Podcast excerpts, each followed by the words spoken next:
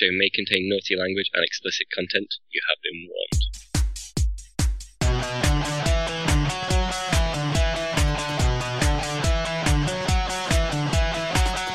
Welcome to Facehammer, an Age of Sigmar podcast.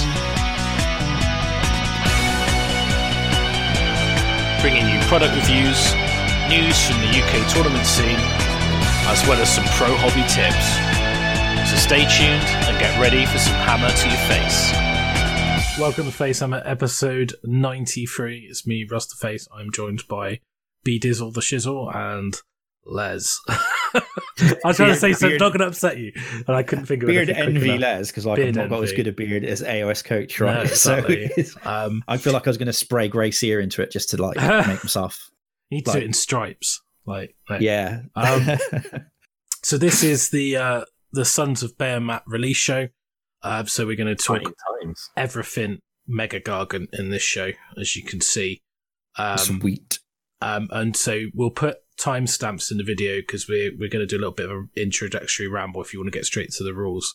Uh, Yeah, so everyone's just gone. so now we can say whatever we want, right? So If you want to jump around, uh, we can even stamp talking about one type, the other type, the other type, and that'd be really helpful if people want to jump backwards and forwards and they are well into gate crashes or krakens or whatever. Then you can just click that and I'm definitely Start into that Kraken, but it's a different type of Yeah. Kraken. and gate, gate crashers, not like a dance club in like the Yeah. 90s. As well. like, yeah. So, I actually now want to paint my Mega Gargant with like disco colours. They've, they've got plenty of stuff on Gate their belt. Why not have a disco ball well, around it? we Yeah, might as well. So um, we've done we've done an unboxing and a, a book overview, but this is going to be the in depth Cool. review. Um, luckily enough, we've I've, we've been sent, or I've been sent, I should say, as it come to me. Um, one Damn of these cool bad model. boys, so you can Yeah. see in all his glory. I'm going to try and paint this for the weekend, recording this in midweek, um, and then I'll do a video on that as well. Uh, but I think it's probably a good thing to people to see the difference in size. So one, it's a round base, and yeah, yeah. it's this is Archaon next to And he, Russ has not done the angle thing where he's put Archaon. so Archaon is much bigger. Yeah. He's almost the same. No, so um, yeah. So it's, it's about that- the same size as D- whatever. What's the what's his pony called? Dorigar or something. Dorghar. Yeah, if you put, he's, he's got longer, bigger legs. He's Mr. Thunderfires. He's been, he's obviously Mm. doesn't skip leg day, which um is is is advice that everyone You should live skipped by. head day. Look at the size Yeah. of it. Well, ironically, when I was looking at, it, I think the heads are actually would look fine on the little ones.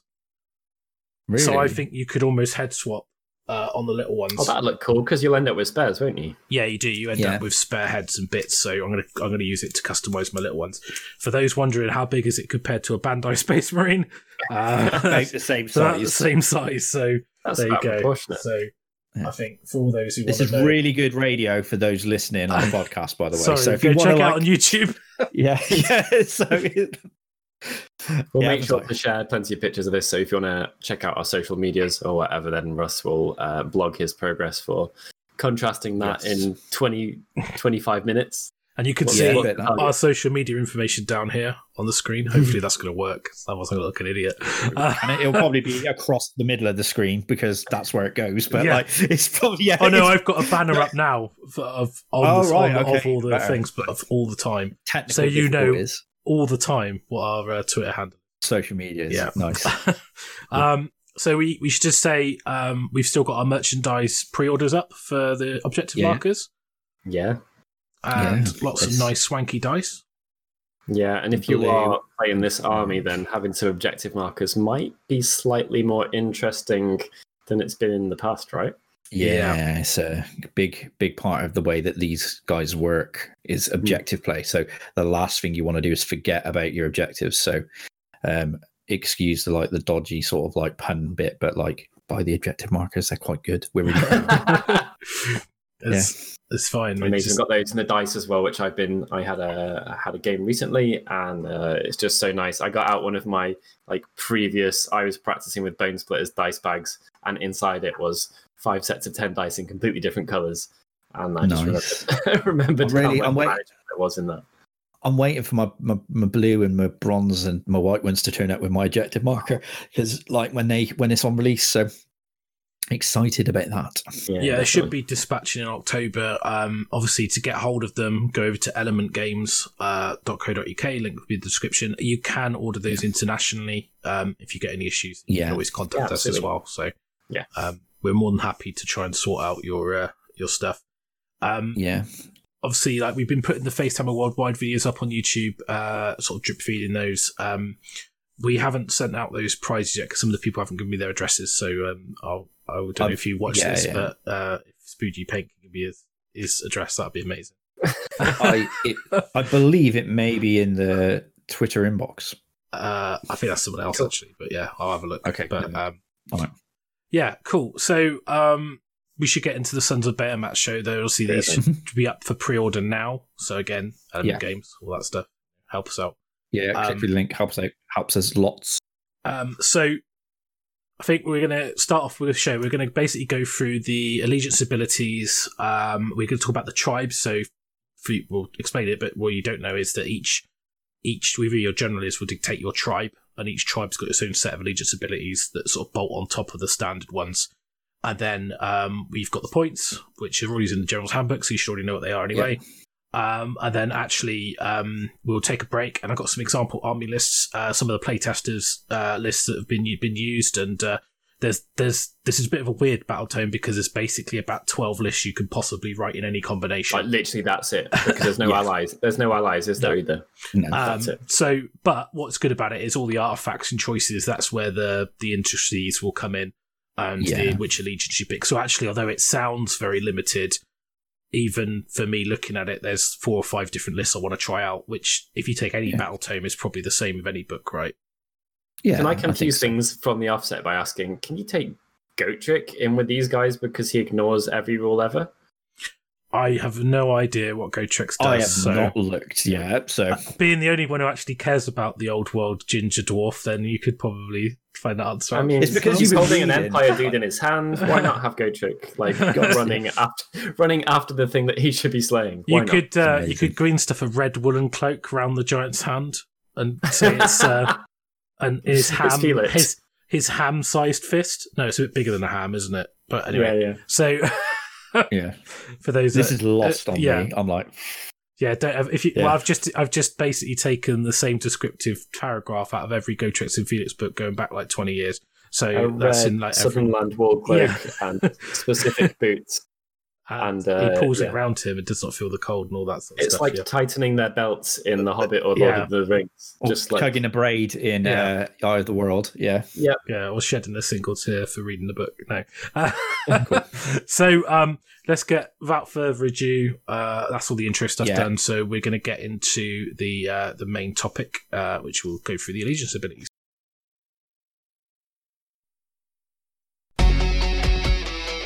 Facehammer is sponsored by Element Games. So for great customer service, all the latest Age of Sigmar releases at 20% off, and all your hobby needs, go to www.elementgames.co.uk. To support us directly, click through the banner on our website and let them know that you came from us.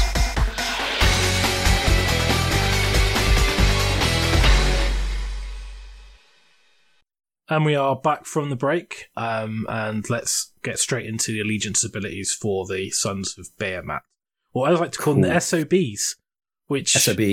Sisters of Yes. Battle. Mm, I was going to go for son of a, but anyway, uh, son of a bear mat. Yeah, well, sons Yeah. of bear mat. That's what it stands for. Um, it does make me think of like Austin three sixteen. Um, so, um, let, us start off with the allegiance Cool. abilities. So, um, Let's do it. they've got the the rule mightier makes righter, rightier. That's it. Mightier, Rightier, makes rightier. Yeah. Um, which this is this is kind of quite important because without this, Yeah. the army book and some of the initial reactions to the community has been quite entertaining this week. Yeah. Um, the sky's falling. Oh yeah. wait, it's not. until the next day, and then they realise this rule Yeah. exists. Um, what page is this on for people who are? uh, I have no all of it? idea. It's in the book the It's on, allegiance page. it's on the allegiance abilities page. I've not got the page numbers in front of me, got page numbers unfortunately. either. So No worries. um, yeah, for sure you can find it in the contents, but it's the main the main. It's yeah, the, the main allegiance bit that you're going to be looking at, which tells you all of the different like the Titans of Battle battle traits. Perfect. So, um, essentially, every Man Crusher Gargant, which are the little ones, count as 10 models Yeah. instead of one, and every Mega Gargant counts as 20 instead of one. Um, so they essentially have like the Ogor Mawtribes rule where they count as more Yeah. models. Um, and there is a designer's note that say that if the objective you, the, um, the mission's using a different way of capturing, then you can, you can ignore that and use the, the mission, Yeah. which I Um, don't, just to cover, I think, but which is it's quite um it's quite a big thing when you think you can take a, a unit of three man crushers right? And it's is that right that each man crusher guard counts as 10 instead of one? Yeah. so you have three of them near an objective you've got 30 guys. Yeah. And it the, then becomes like and the big ones are 20 but the important thing is even if they got one wound left they're still 20 guys right? Yeah. So they don't deteriorate. Straight away. I know in playtesting like initially it caught me out a couple of times. Um like i said initially like a couple of times i played it i you know it's one of those things where you have to factor it in but you're like oh yeah i can't get any of these objectives because there is like 20 guys here regardless of how many wounds it's got left. So it's very very important and it's like crucial for the way the army plays i think. Yeah, I mean, when we've seen from um, people running the uh, the Grumple task list, the Stonehorn list, and stuff like that, it really it, it changes things, and it really does put them right there on a level footing. Obviously, it's only one dude; you can't be in multiple places at once, you can't spread out, etc. But it is quite a big deal to have one thing in one place that has that much mass as far as objective scoring goes. yeah yeah and i mean it's it does make a big difference because even if you charge it with like 30 guys and they kill 11 it's still going to outscore you um yeah the the other rule that you have is chuck rocks. So in your shooting phase, you pick one friendly man crusher gargoyle, which is the little ones, unit, whole even 18 of your general. Each model can make a shooting attack. So it gives them a chuck rock attack, which is 18 inches, D3 attacks, falls free, it's one rend, damage D3. So yeah it's quite it's not too bad. no Well, they've got de- So- they've got a decent move value as well, right? So 18 doesn't sound far, but they're not slow. No, and it's it's what's quite good about it, it does give you a way to kill stuff and heroes and things behind like lines of infantry. An or get 18 inch range is still quite little far. Space or yeah, yeah what's Uh, the movement man crusher about eight Eight. Yeah. Yeah, so it's still quite a, a long threat range, really. Well, it's it's it's like you know twenty six inches, so you it gives you potential turn one threat, which is that's something that I always consider with uh, with these type of things. Like most people are used to having spells that are a 24 inch range maximum or whatever. If you go first, you can't consider hurting someone with that turn one. So it's just nice to know that you're going to get one extra turn out of it, or that your opponents have to deploy two inches back, which is also a bonus. yeah. And then um the the Lord of Master Bleed is basically just saying that whatever your general is, whether it's a Kraken Eater, a War Stomper, or a Gatebreaker, which are the big ones, if you didn't know the Mega Yeah. Then that basically means that you you have to use those allegiance abilities, um, which we're going to talk about shortly. So um, Cool. I think we'll start off with the Taker tribe, um, which, if you watch the Battle Tome of, I my initial feeling is that these guys will be pretty good in match play. Um, so basically, they they've got uh, two overarching abilities. So one of them is um, get rid of them. So basically, it means that when you use your mightier makes rightier rule, that man crusher gargants count as fifteen and mega gargants count as thirty. So it just ups their objective capping Yeah. potential, which I I think is really important. Yeah, I'd, uh, particularly on like the little guys. Again, like you know, that's a massive amount of models. If you've got three guys in a range of an objective, um, you know, it just it, it just means like how often are you going to have sort of like forty five guys in range of a six inch objective? I mean, how, are you how really? many objectives can you physically fit that many models around? Yeah, Like- it's. I, I was going to say physics is going to stop you in a lot of situations. Like you, you don't get to be perfectly in the center in in like a flower, a perfect Yeah. daisy chain around it, do you? Often you can only just about squidge in, and movement restricts Yeah. it a bit more. Being able to just put the nose of three models within that range and do that is um it's pretty unique, Well, uh, really. And also, it's like you said, it's just like tipping it. So, like, you have the Mega Gargan, and you're just within that six inch mark. You're like five point five and a half inches in, and you're like, okay, cool. So you, it, it then you're always going to be scoring that thirty, which is like massive. Yeah, and um, the next rule is a bit situational, but could potentially Mhm. be quite powerful. So it's got more stuff for my collection, and basically, um, if in, each time in any model with an artifact of power is slain, so it doesn't matter how they're slain, just if they're slain, um, Hmm. you roll can roll for a triumph. So, like, it's not a bad thing. You know, just get a free No. triumph mid game. Could be if you get like like reroll saves on your boss man or Yeah. something. That's pretty important. Yeah, exactly. Hits or They're, wounds, they're if- unrestricted you know. as well, aren't they? Triumphs. You don't need to be within range of a general or anything like that. It's just you have a thing. It's one of the one of the huge strengths of them. I think people underrate it. Yeah, And you know, you can have multiple triumphs per game. Is it like every time, isn't it? So like you can have multiple triumphs per game if you're killing those heroes. If you've got loads of sort of uh, little support heroes and you can pick them off with maybe the the chuck rock ability, um, you know, it, it, it could make a difference. Um, Good It's one of those things- one as well because of Yeah. just because of the points of the army inherently. yeah, it's it's one of those things that, that I think opponents will forget about, but you won't. If that makes sense. Yeah. yeah, and um, we've got the um, the command traits. So you've got uh, monstrously tough, which gives you forty wounds. Um, Yeah. old and gnarly, which uh, lets you reroll save rolls of one. Louder than words, which adds one to the attack of the shipwrecker club because it's got to be a kraken eater as your general for this one. Yeah. Uh, strong right foot. When you use the get off my land to kick an objective, it goes three d six instead of two d six. We're going to I about this in a this second. so much. Yeah. Um, so obviously that that's very important. That one you count as more models, but obviously you get if you take this trait, you're better at kicking the objective, uh, which I think is the yeah. why this army is so good. um, then you've got very uh, acquisitive, which you could take one extra trophy, and your general can have up to two artifacts. So basically, you can have two artifacts on your general, so you can make him pretty Tasty. pretty good. Yeah. Um, but this one, I, I really like this one, and it's in, it's extremely intimidating.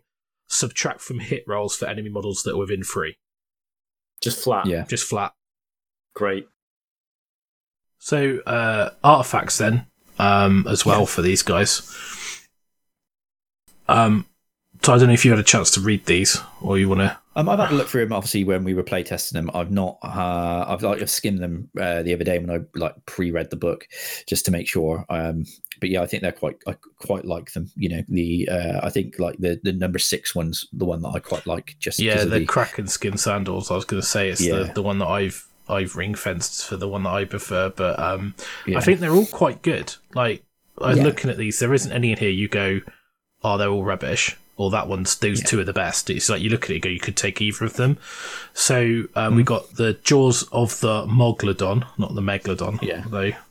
Um, which I think is because he's got that big jaw on the back of his on his back. yeah, yeah, yeah. Um, With which his is Idnef boat yeah, or whatever it is. Yeah, you go sailing.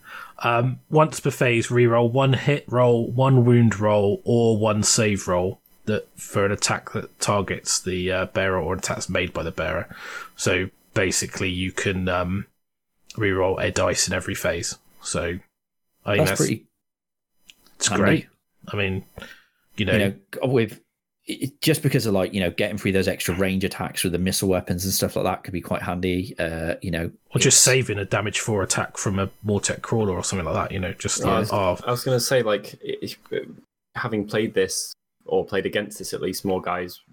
What is your? Are you looking for ways to make your guys survive? Are you looking for ways to make your guys hit more? Are you looking for like higher end? Is there anything in particular that you think is the the obvious way to go, or is it just it's it's wide open and they can kind of just fit to people's choices, or is it like no, like they do suffer to multiple damage one attacks, therefore re-rolling saves over one is a good Yeah. idea, etc. I so for me playing against it a lot um, was one of the things that I found was that they they do they do degrade quite quickly when you start taking wounds off them. So I'd be looking at trying to keep them alive personally. Um, it- it's just that you know with 35 wounds is still quite a lot, um, but it, you know it's only one round of attacks from 30 or 20 Herm, like Hermdar, like Hearthguard berserkers.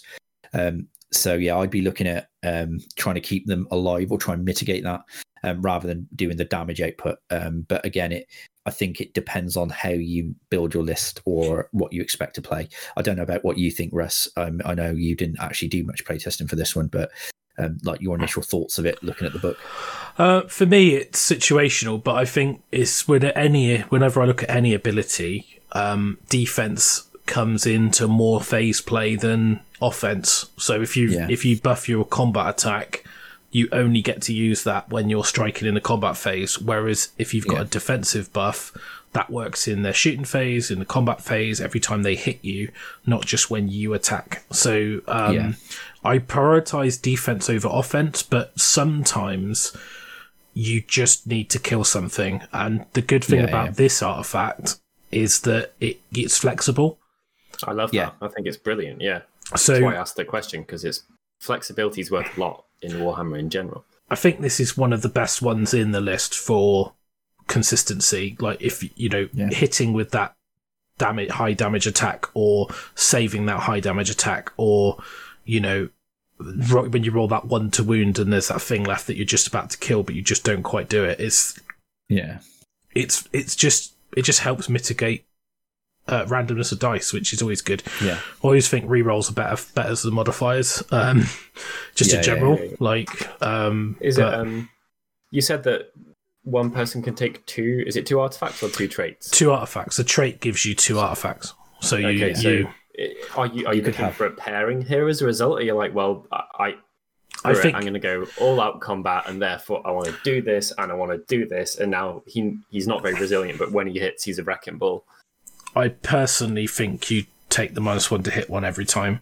Um, because again, it's defense. It's it, you of of the two artifacts. I don't. There isn't an artifact that's as good as minus one to hit if you're within three. So I think that's just a better artifact if you look at it like that. yeah. Yeah, yeah, Um, got you. So giving up the Curse- I mean, trait to take Book. two. Just exactly the same as Curse Book, isn't it? Yeah.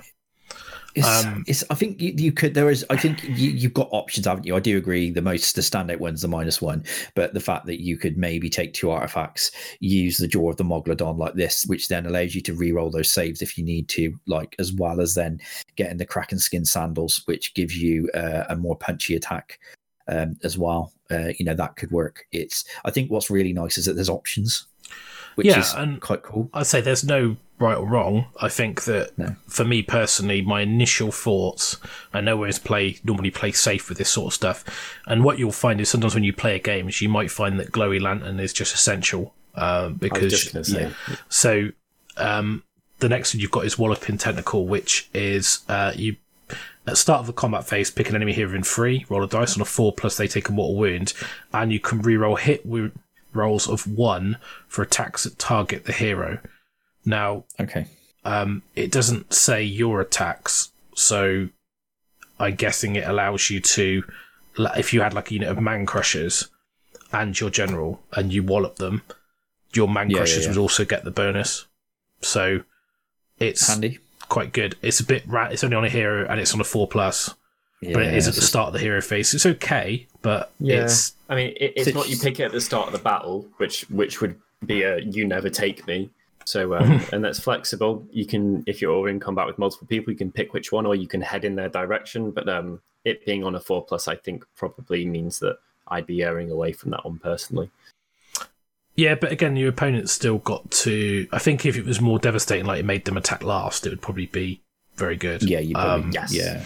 Or you know, did more mortal wounds, did D six, did D three, did whatever. Yeah, it's Yeah. Or a three plus. There's a big difference between a three plus and a mm. four plus. massive difference. So the jar of Burny Grog is is quite interesting. So it's once per battle at the start of the combat phase, pick one enemy unit within three.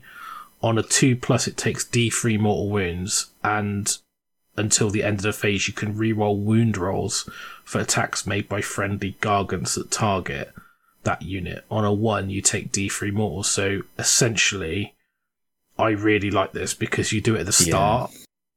So it yeah, there is a chance you hurt yourself, but uh, re-rolling to wound is massive, like- right? Yeah, you're looking for an upside, and that is one hell of an upside if you've really got to get rid of that character or that unit because Yeah. it's not a model. Um, that is that makes a really big difference, and I think with, being able to, it, it's not range based. Obviously, you, you pick the unit, but that unit could be I don't know, like like a foot wide on the table, and you could have two guys on this end, one guy in the middle who's used it, and one guy on the other end. They're all going to get a bonus. it's i mean as well like you know if it's going in and you're like your your mega gargant's doing it and he's got quite you know he goes in with the shipwrecker club it's what eight attacks full profile uh, damage two Yeah. Uh, so yep. it- and wounds on threes so like how many times have we rolled like ones and twos when you're expected to put those through All the the fact time. that you can do pop pop this and then re-roll those wound rolls That's a very good Um, point. Actually, threes with a re-roll is a very yeah like that's Also- huge reliability. if it combos nicely and you get the triumph with the re-roll hits you know re-roll hits re-roll wounds you really make sure that you Oh, smash that bleh. unit Yeah, absolutely. so I feel like a Daughters of Khaine unit then. i know right? Reroll hits and wounds. Into battle shop Just turn Yeah, up in 50 your knickers, billion Five up ignore. you'll be fine. with my bikini. Um, so then you've got the uh, Net of the Beast Reaver. So this one I quite Yeah. like because you pick an enemy monster within three on a four up until the end of the phase, minus one for its hit rolls, and you can add one to hit rolls at target. So if you've got the trait as well, you could essentially make like Archaon minus two to hit, and then you could all be at plus one to hit him. yeah yeah yeah So Yeah, I actually quite like this one. It's the combat Oh, yeah. phase. It's not your combat phase either. That, No. That's a lot of potential to use that. Um, although there's the thing where obviously we'll be a bit upset if your opponent doesn't have a monster or if it is on a different side of the table to you. I think though, like there are some things that that you're worried about going in and one shot in your giant, and I think generally Yeah. they're going to be like flappy monsters. Yeah, Um, definitely. So in my head, it's like I, I being the fact you can hit them at the start of the combat phase and make them minus one to hit might Yeah. actually mitigate the damage. And it's only on four out, up, Av- but makes Avalenor hit on a five if you've got the minus one to hit and that, which Yeah. then means that he's not putting his attacks through with like the limited amount. I mean, Hmm. he will, you know, it, it just makes a big difference, you know. Yeah, both of Um, all the things we're talking about as well. It's not hits against the bearer; it's just hits, yeah, and Yeah. that's um like that's. I think one thing that people have to bear in mind, which is ironic given what we're going to talk about with the next, uh, with the next trophy, this army does not have magic, so these are kind of effects that are like spells. They are like debuffs, and Yeah. we're very used to playing with them. Whatever army you're playing, even if you're playing Fyreslayers or whatever, you still get to buff your dudes with this stupid Yeah. bloody rune. Um, these guys don't have that, so you've got to get it No. from somewhere. And even if it is unlikely, just like Russ said, if you're going to be worried about facing that type of thing and you don't get to use this in some games, you're going to be very thankful that you do have it in others. And people might even avoid you, which is just a good. Yeah. And it might it might Yeah. just be enough for your opponent to think I'm not going to put my monster into you because you might roll a four up. Yeah, Yeah, yeah. Um, so then Watch us Chloe, on an objective. Yeah. Wait, you Yeah. get while you kick it around the table. Um, Yeah, So the glowy lantern, which is uh, you can attempt to cast a spell in your hero phase on bind, uh, same manner as a wizard. Um, you know, arcane bolt, mystic shield. I Yeah. guess it does unlock endless spells for you. Um, cogs would be the big one. I'd say. If you're Yeah. looking to definitely Reroll get armor into saves. range of people. Yeah, cog Because you've slow got down spare time. points. Yeah, you got the spare um, spare points, haven't you? Because everything's always there or thereabouts.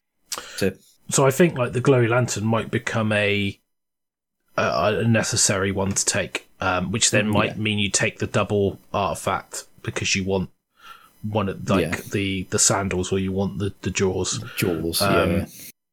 Or you could take Geminids and you could have the potential to have minus like Three. multiple debuffs there. I mean, rather than You don't want to get hit giving by yourself Geminids. you Like, don't want to get don't. hit by Geminids. you don't, but No. um, you also don't want people with a unit of 40 skeletons hitting your giant or whatever it is with Van Yeah. Hels or Archaon or whatever. And if you did do that, you could have three places on the table or one place double debuffed, one place single debuffed, where things are at minus one to hit. And I know from having played with a lot of armies that use that as a key part of their strategy.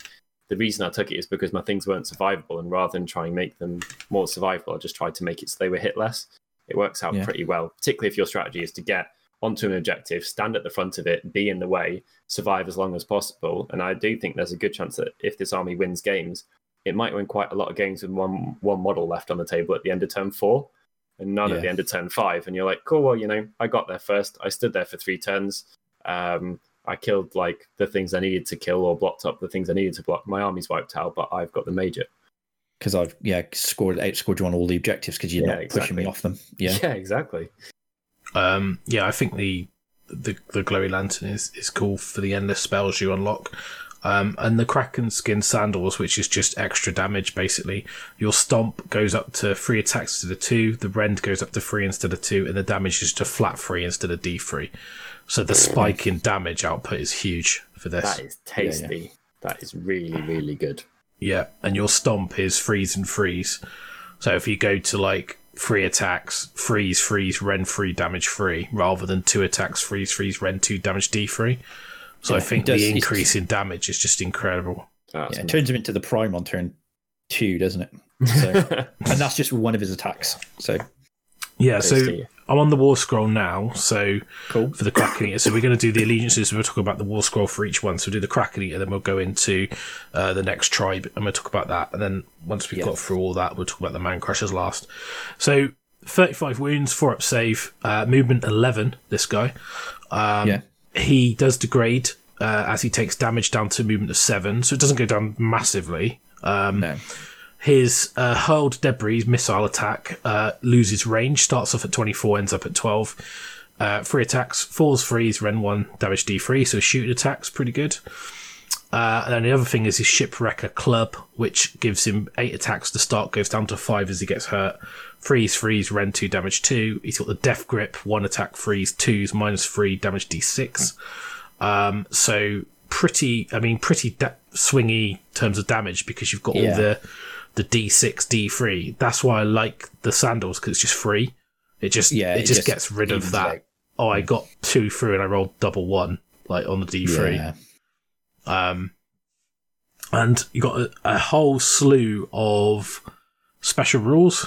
Um, Yeah. these are actually quite common against all the giants. So some of these will, Yeah. they all have them. Um, so Almighty Stomp, reroll hit rolls of one for the stomp unless you're on a monster, like fighting a monster. Yeah. Crushing charge. After you make a charge, roll a dice for each enemy unit within one.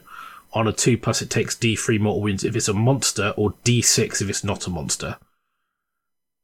So what's nice about this? It's each enemy unit, so you could tag multiple units and do Big D6 as well. to all of them. Cool. Um, the death grip, you get to reroll ones if you target a monster. So it's the opposite of the Almighty Stomp. The stomp. Yeah. Um, and the I'll talk about Longshanks because that's uh, and some of the common abilities. And Then we'll go back and talk about Get Off My Land because And it's the, specific. Um, so they have something called Longshanks. So when it makes a move, it can ignore models that have a wound characteristic of 10 or less and terrain features that are less than 10 in- 4 inches tall. Um, and it can't finish its move on top or within three. So effectively, it's like a flyer, but only if the model's got less than 10 wounds. Which is still Yeah. quite nice because you can almost like stride over the top of enemy units. yeah. Which makes sense, really, for it to be. I mean, I think it's going to be difficult to get across those units because of the size of the base, but it's Yeah. and the stay outside of three. But you know, Yeah, I think with a it's 12 inch move, it's or 11 inch move in this guy's 11, case. yeah. It's uh, it, yeah, you might be able to. It'll be tricky. It's gonna be it's gonna be over the corners of things, isn't it? Yes. It's, it's just Yeah. gonna be. It's not like I can jump over thirty skeletons. It's like, well, there's three sticking out there. They're annoying. I don't care about them. And then with my And- pile in and my charge, that means that because because the distance it takes to go around a little peninsula or a pinnacle of models is actually is, is huge. You could be moving oh. four inches instead of nine because you just got Yeah. to hop over a dude, which is a big deal. And what's and quite also like terrain. yeah, I was going to say if you've got like a terrain piece that you can use as cover that you can like just ignore, but they can't ignore it. That makes quite a big difference. Um, Hmm. I think as well, like you know, when people want to put a screen of like five cavalry in a line in front of you to stop you moving past them, you could just go over the top. I think that Yeah. obviously you've got to be a little bit careful that they don't um if you're playing against them what you're going to need to do is position it so their the their full move won't allow them to clear three inches the other side of you so you Yeah. almost need to be a bit clever how you place um, That's what I was concerned. Like, you know, the thing that I found was that it was difficult to get across and get out of that three. Starting three inches away from a unit because you have to, then Hmm. moving three inches over it's your six inch. Then you have to clear it with the base because it, that's where it's difficult. Um, Yeah, unless sure. they're in a line, it's good for like jump hopping over screens. Um, but like if you double up, then you're not gonna, you know, No, I not- think it, getting over it. that's what Byron said. It's like moving over the edges to stop you having to walk around like um, Yeah, doing that annoying like three inch walk around that turns it into like a twelve inch move to get Oh, around. exactly. Like it makes two liberators difference. on the side. You know, it's I kind of wish these were on like night ovals because you'd be able to do some stuff with like like the point of the oval, but yeah, yeah, yeah. it's what it is. Movement shenanigans. Um, so you've also got the Son of Behemat rule, which they all have this. So if a, a spell or ability would kill the model without any wounds or mortal wounds being inflicted, the model suffers D6 mortal wounds instead. That stops like your finger in the gash or Archaon sword just Archaon. killing you Yeah. outright. So That's good. Yeah, can't put them in a sword. no, I mean it still does D6 mortals, so it's still uh, Yeah, still damage. till you roll that one. um, they cause terror, so subtract one from bravery from any units within three. Cool. and timber, which is a common rule. So when this model's slain, before removing the model, the players roll off. The winner picks a point in the battlefield within five. Each unit within three suffers D3 mortal wounds unless it's a mega gargant. So it allows you to fall on top of stuff. So Yeah, I think, um, and then it's got stuff him in the net as well. yeah. So this is the Kraken Eater only ability. I think. Oh, is it a Kraken Eater only? I wasn't sure if it was a, a standard one, which is the uh, Man Crusher type rule that they've got. No, I think because he's the only one with a net. So, Okay, I think so it's, um, yeah. but yeah, go on. It's fine. It's um yeah, I was just to say it's like I was just wasn't sure if that was a standard one, but like yeah, no, we can crack on because there's only the two specific rules left for the Kraken Eater now, isn't Yeah, so these two are Kraken Eater specific. So the net is um, after he piles in, you can pick D3 enemy models within three, roll a dice, and if the roll is at least double that wound characteristic, it's slain. Cool. So that's good. it allows Dragon, you uh, to. Stardrake bite. yeah, and what's good about this, it Standard allows you to pick champions and standard bearers and, Yeah, for sure. you know. c- Mortek Guard. Yeah, so if you take the champion out of the Mortek Guard, they won't be able to use their reroll saves. But obviously that's done at the start of the combat, so it's um yeah, there's a little bit of timing because this is after when you pile in, but um, Yeah. it's still good because it allows you to get rid of these things. Yeah, it it also allows you to pull things apart a bit. So if you like, you're trying to do a lot with this army in not many like not many places with not many bodies. Just having an ability where you can be like, well, you, you're going to have to pile in that way from there against that guy, and that way from there against that guy. I'm going to choose those two guys or these three guys in the middle, or whatever it is. A couple of them died. That is just awkward. You could like you can really you wreck s- people's day with stuff like that. Yeah, because you can split them, can't you? And they then you, they have to pile in, and then that are then to the closest uh, enemy model, which means then that they just pull the entire unit apart, and then half of it dies.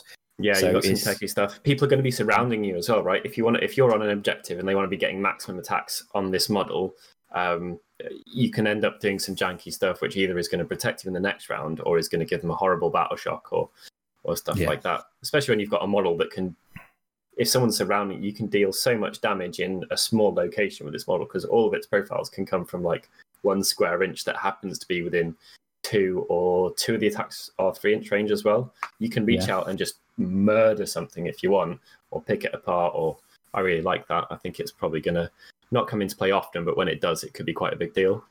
I think Yeah. it's just certain your opponent's gonna because if they've piled into you already, they've already done their piling, and you can Yeah. just strategically Sorry. pick out the models that cause it to break the coherency, and then you can hit over the top at something else. Then you're going to kill a load of those models for free, essentially. Um, and those sort of stuff just catches people out sometimes.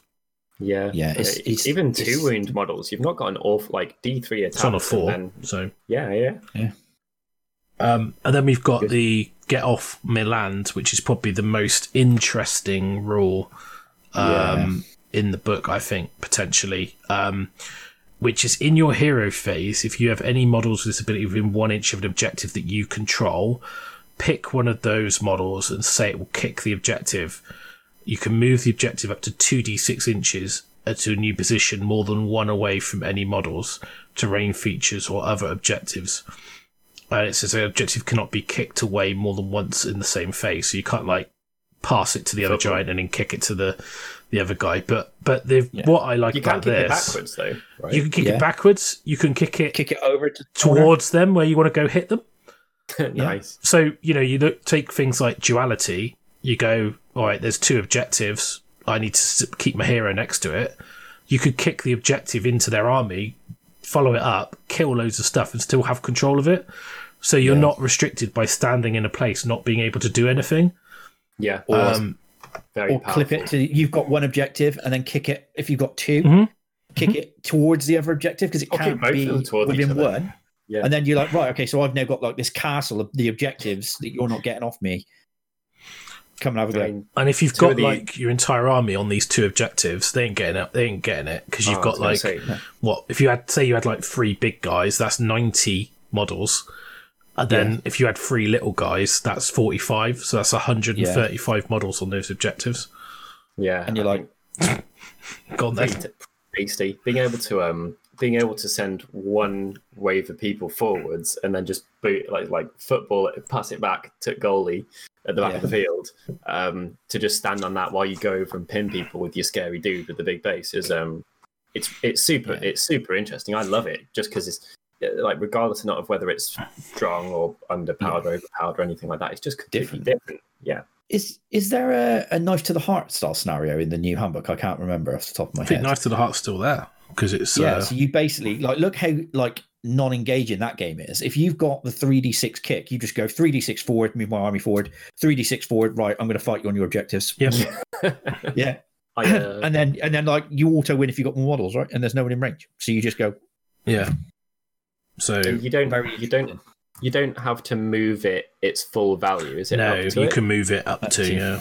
yeah so you Yeah. just like cool i want this to be two inches that way because then then you you're going to have to pile in or you can't pile in or anything like that. That's it's well you've got 35 incredibly flexible. models. I'll just kick it backwards so you can't get them, I mean, yeah. Yeah. So it's really tactical. Really really tactical. Yeah, and I think the only thing is like a two d six move isn't very far, but a three d six move is a lot better. Um, so that's why I think that trait kind of comes into its own a little bit. So again lots of traits that you lots of options for each of the traits which is nice So this this is like the Kraken Eater. Kraken Eaters are 490 points. Um, Yeah. you can sense a theme with this army; they're all about the same. Uh, but Yeah. yeah, I really like the Kraken Eater. He's also the mercenary for Order, but we'll talk Yeah. about the mercenary rules at the end when we've wrapped up all the the tribes. So that's the uh, Yeah. Kraken Eaters. So Cool. Stomper tribes. So these are the ones i like yeah, I, I think this list has got a lot of potential. Um, Yeah. And uh, one of the example lists is, is based around the Stompers.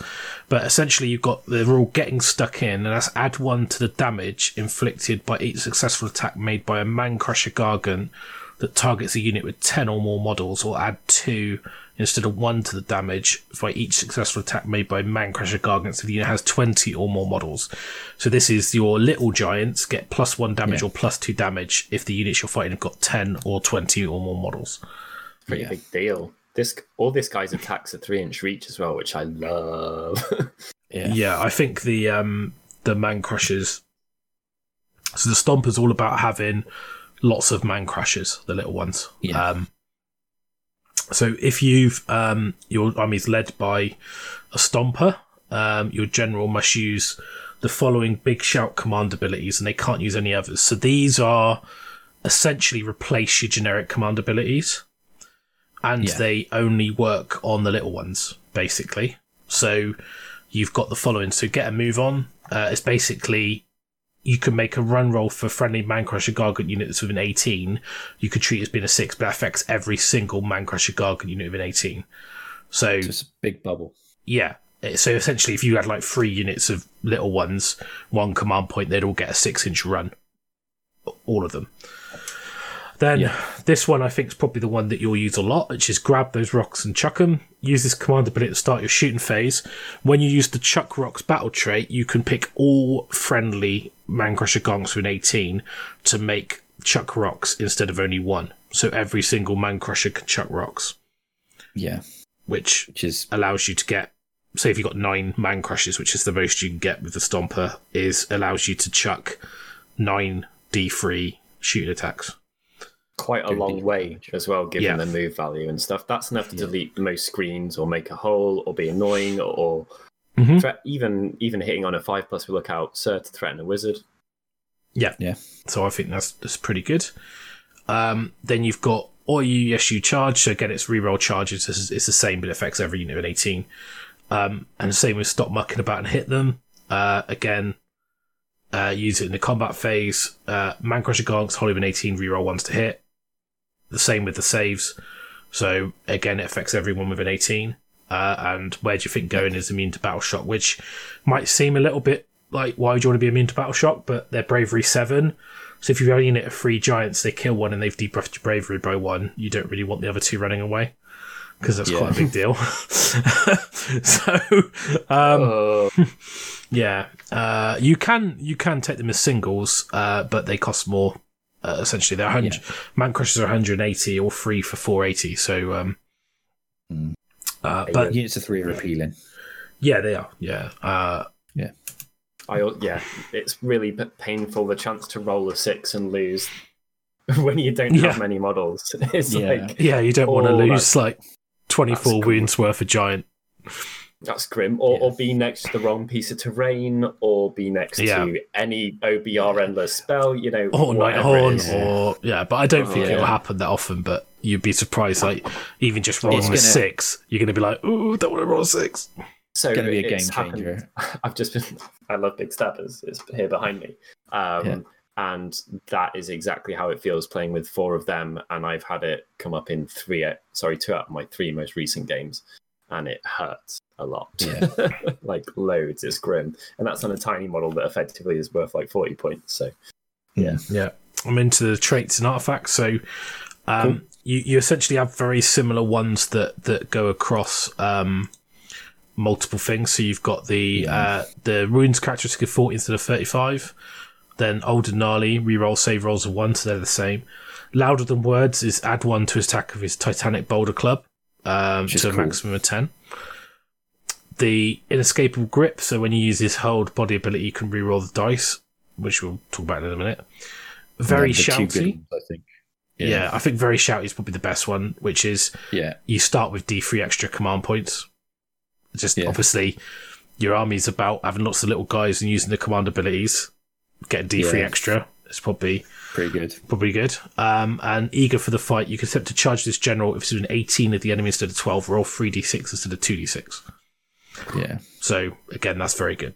So I think for me, those two are the standouts. Um, The, the artifacts, command point, particularly. really good. These artifacts. I think the first one's my favourite because it's like I said, defense. Um, Yeah. Iron Weld Cestus.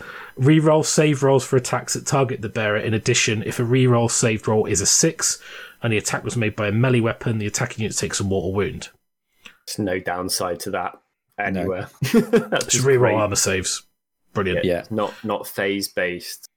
It's not in melee, but you get a bonus if it is in melee. Uh, you guys have an all right save anyway. You want Four them to up, stay yeah. alive. Yeah, Yeah. Good that. And it's not even failed saves, it's just reroll saves, so you can fish for sixes if you really want to as well. Yeah. Um, then Then you, pop that last wound off Archaon. yeah. Uh, Club of the First Oak, uh, hero phase, heal a wound uh, to the bearer. In addition, if he's slain, roll a dice. On a four up, he's not slain, um, and he basically stays alive, and the attack sequence ends. So if they have like, if you do like loads of damage, do like, f- he's got like five wounds after you do like twenty wounds to him in one one sequence of attacks. Roll a dice four up, I'm not dead. I'm still here. One wound left. So it's okay, but I'd rather have the rerollable saves. I think. I think I'll be better.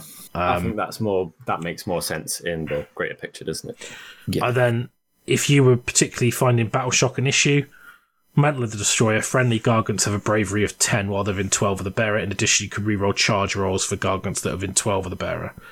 I mean, the second part of that is a big deal. I've been taking that frequent, like that was that was seen as uh, in the original order days. That was seen as Yeah. such a strong command trait that it got downgraded. Um, Yeah. Reroll charge rolls within twelve, and it's not wholly within either, which No. is nice when No. you've got big bases. And he has a big base, so actually that means re-roll every single charge roll in the first two rounds of the game if you want. I think for me, what's good about that is is if you weren't taking very shouty, you're going to be a little bit command point starved. and this is two abilities that cost command points. You know, That's immune really to battle point, yeah. shock or reroll reroll charges.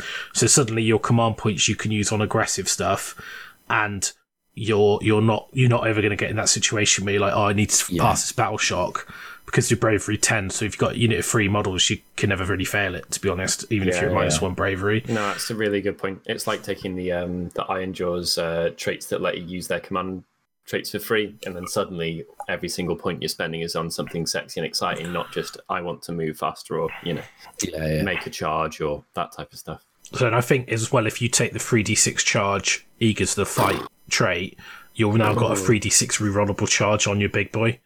Oh, So- not reliable. I think I think that that is appealing. So I think like that Mm. that to me like if you were you wanted the reliability and that not really beholden to command points, you want to use your command point stuff like throwing extra rocks and stuff like that, but you also wanted to guarantee your charges.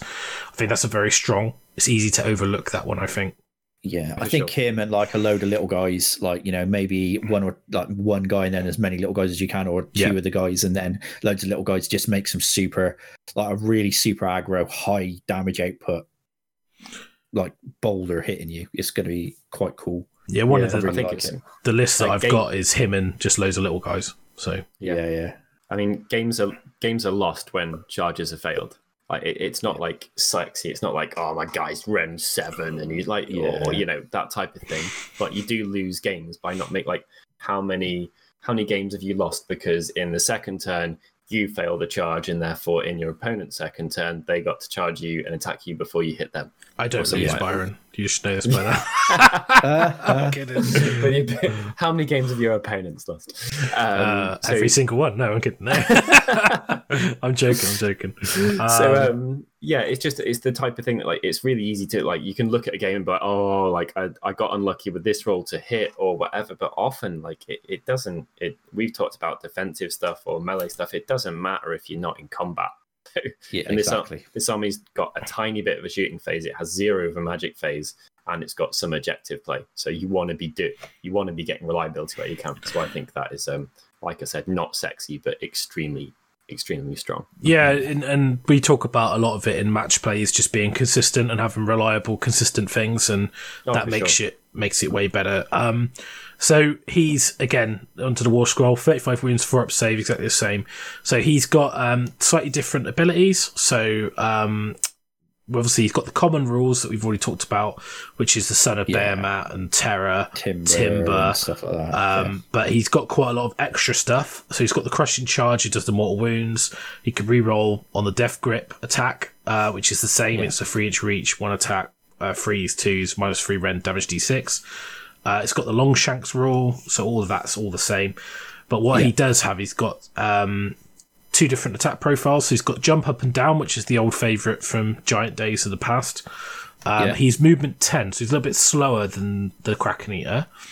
Um, now, his Titanic, uh, so his jump up and down is four attacks, freeze, freeze, rend 2, damage 3, d3. And you can re-roll hit rolls 1 for jump up and down unless you're against a monster. So kind of cool. it's okay. Um, but his Titanic Boulder Club is a bit interesting. So it starts Yeah. off, you get one attack per model within three, plus four if you're unhurt, and it goes down to plus zero. You always have one attack, and you can never have more than 10 attacks. So you Yeah. always have between one and 10 attacks. If you're unhurt, you're always going to have five. So it's kind Which of good. yeah, it's kind of a little bit, it's a little bit In- getting used to. In hordes, it's going to be good if you like if you're fully charged up. You're going to put out ten attacks, aren't you? It's really So- good against cavalry or something like that. Like that, Yeah. your your maximum yield from that is where someone's charged you with like up to six models, and you've got the maximum possible attacks against the least things because they're pretty high quality attacks. Yeah, and you you do get plus four if you're against a monster as well. Well, it's not even if you're against a monster; if a monster is within three, so it doesn't mean you have to hit the thing that giving you the attacks. It's just you, you it's what's near you. Yeah. And his club is is pretty good. It's freeze and freeze, rend two, damage two. So Yeah. it's okay. But you imagine like ten attacks of that. That's that's to twenty the- damage. One of the cool things about the the War Stomper is all of his range attacks are three inch as well. I think the Kraken Eater's Yeah. got one two inch attack. Yes. yeah, the hasn't- first one's two, Yeah. but like that's that's that's quite a long way. I know from. yeah. I love extra reach on attacks. It just lets you be sneaky. Yeah, So and he's got um the other rule he's got is hurled body. So um, once per combat phase, you can pick one enemy model within three and roll a dice. Add your hurled body modifier shown on his damage table. So it starts at plus two, goes down to a negative two. Um, if the roll is at least double that model's wounds characteristic, it's slain, and you can roll another dice. On a four, you can pick an enemy unit within twelve. That unit suffers a number of mortal wounds equal to the wounds of the slain model. yeah. A mouthful, but you imagine like so a Kavalos Death Rider. You roll a dice, roll a two. I had two, four. That's more than its wounds. Pick it up, Oh. kill it, four up. That unit's been hit. That takes three mortal wounds. So handy. adds up. It's going to be going to be situational, but it's just like a free mortal wound if you're picking up a one wound model. I think you know maybe if you can get away, pull it off. And I think as well, like if you've managed to like shoot stuff and take it down to like not a lot of wounds left, it could be the last thing to finish something off. Yeah. So that's pretty cool.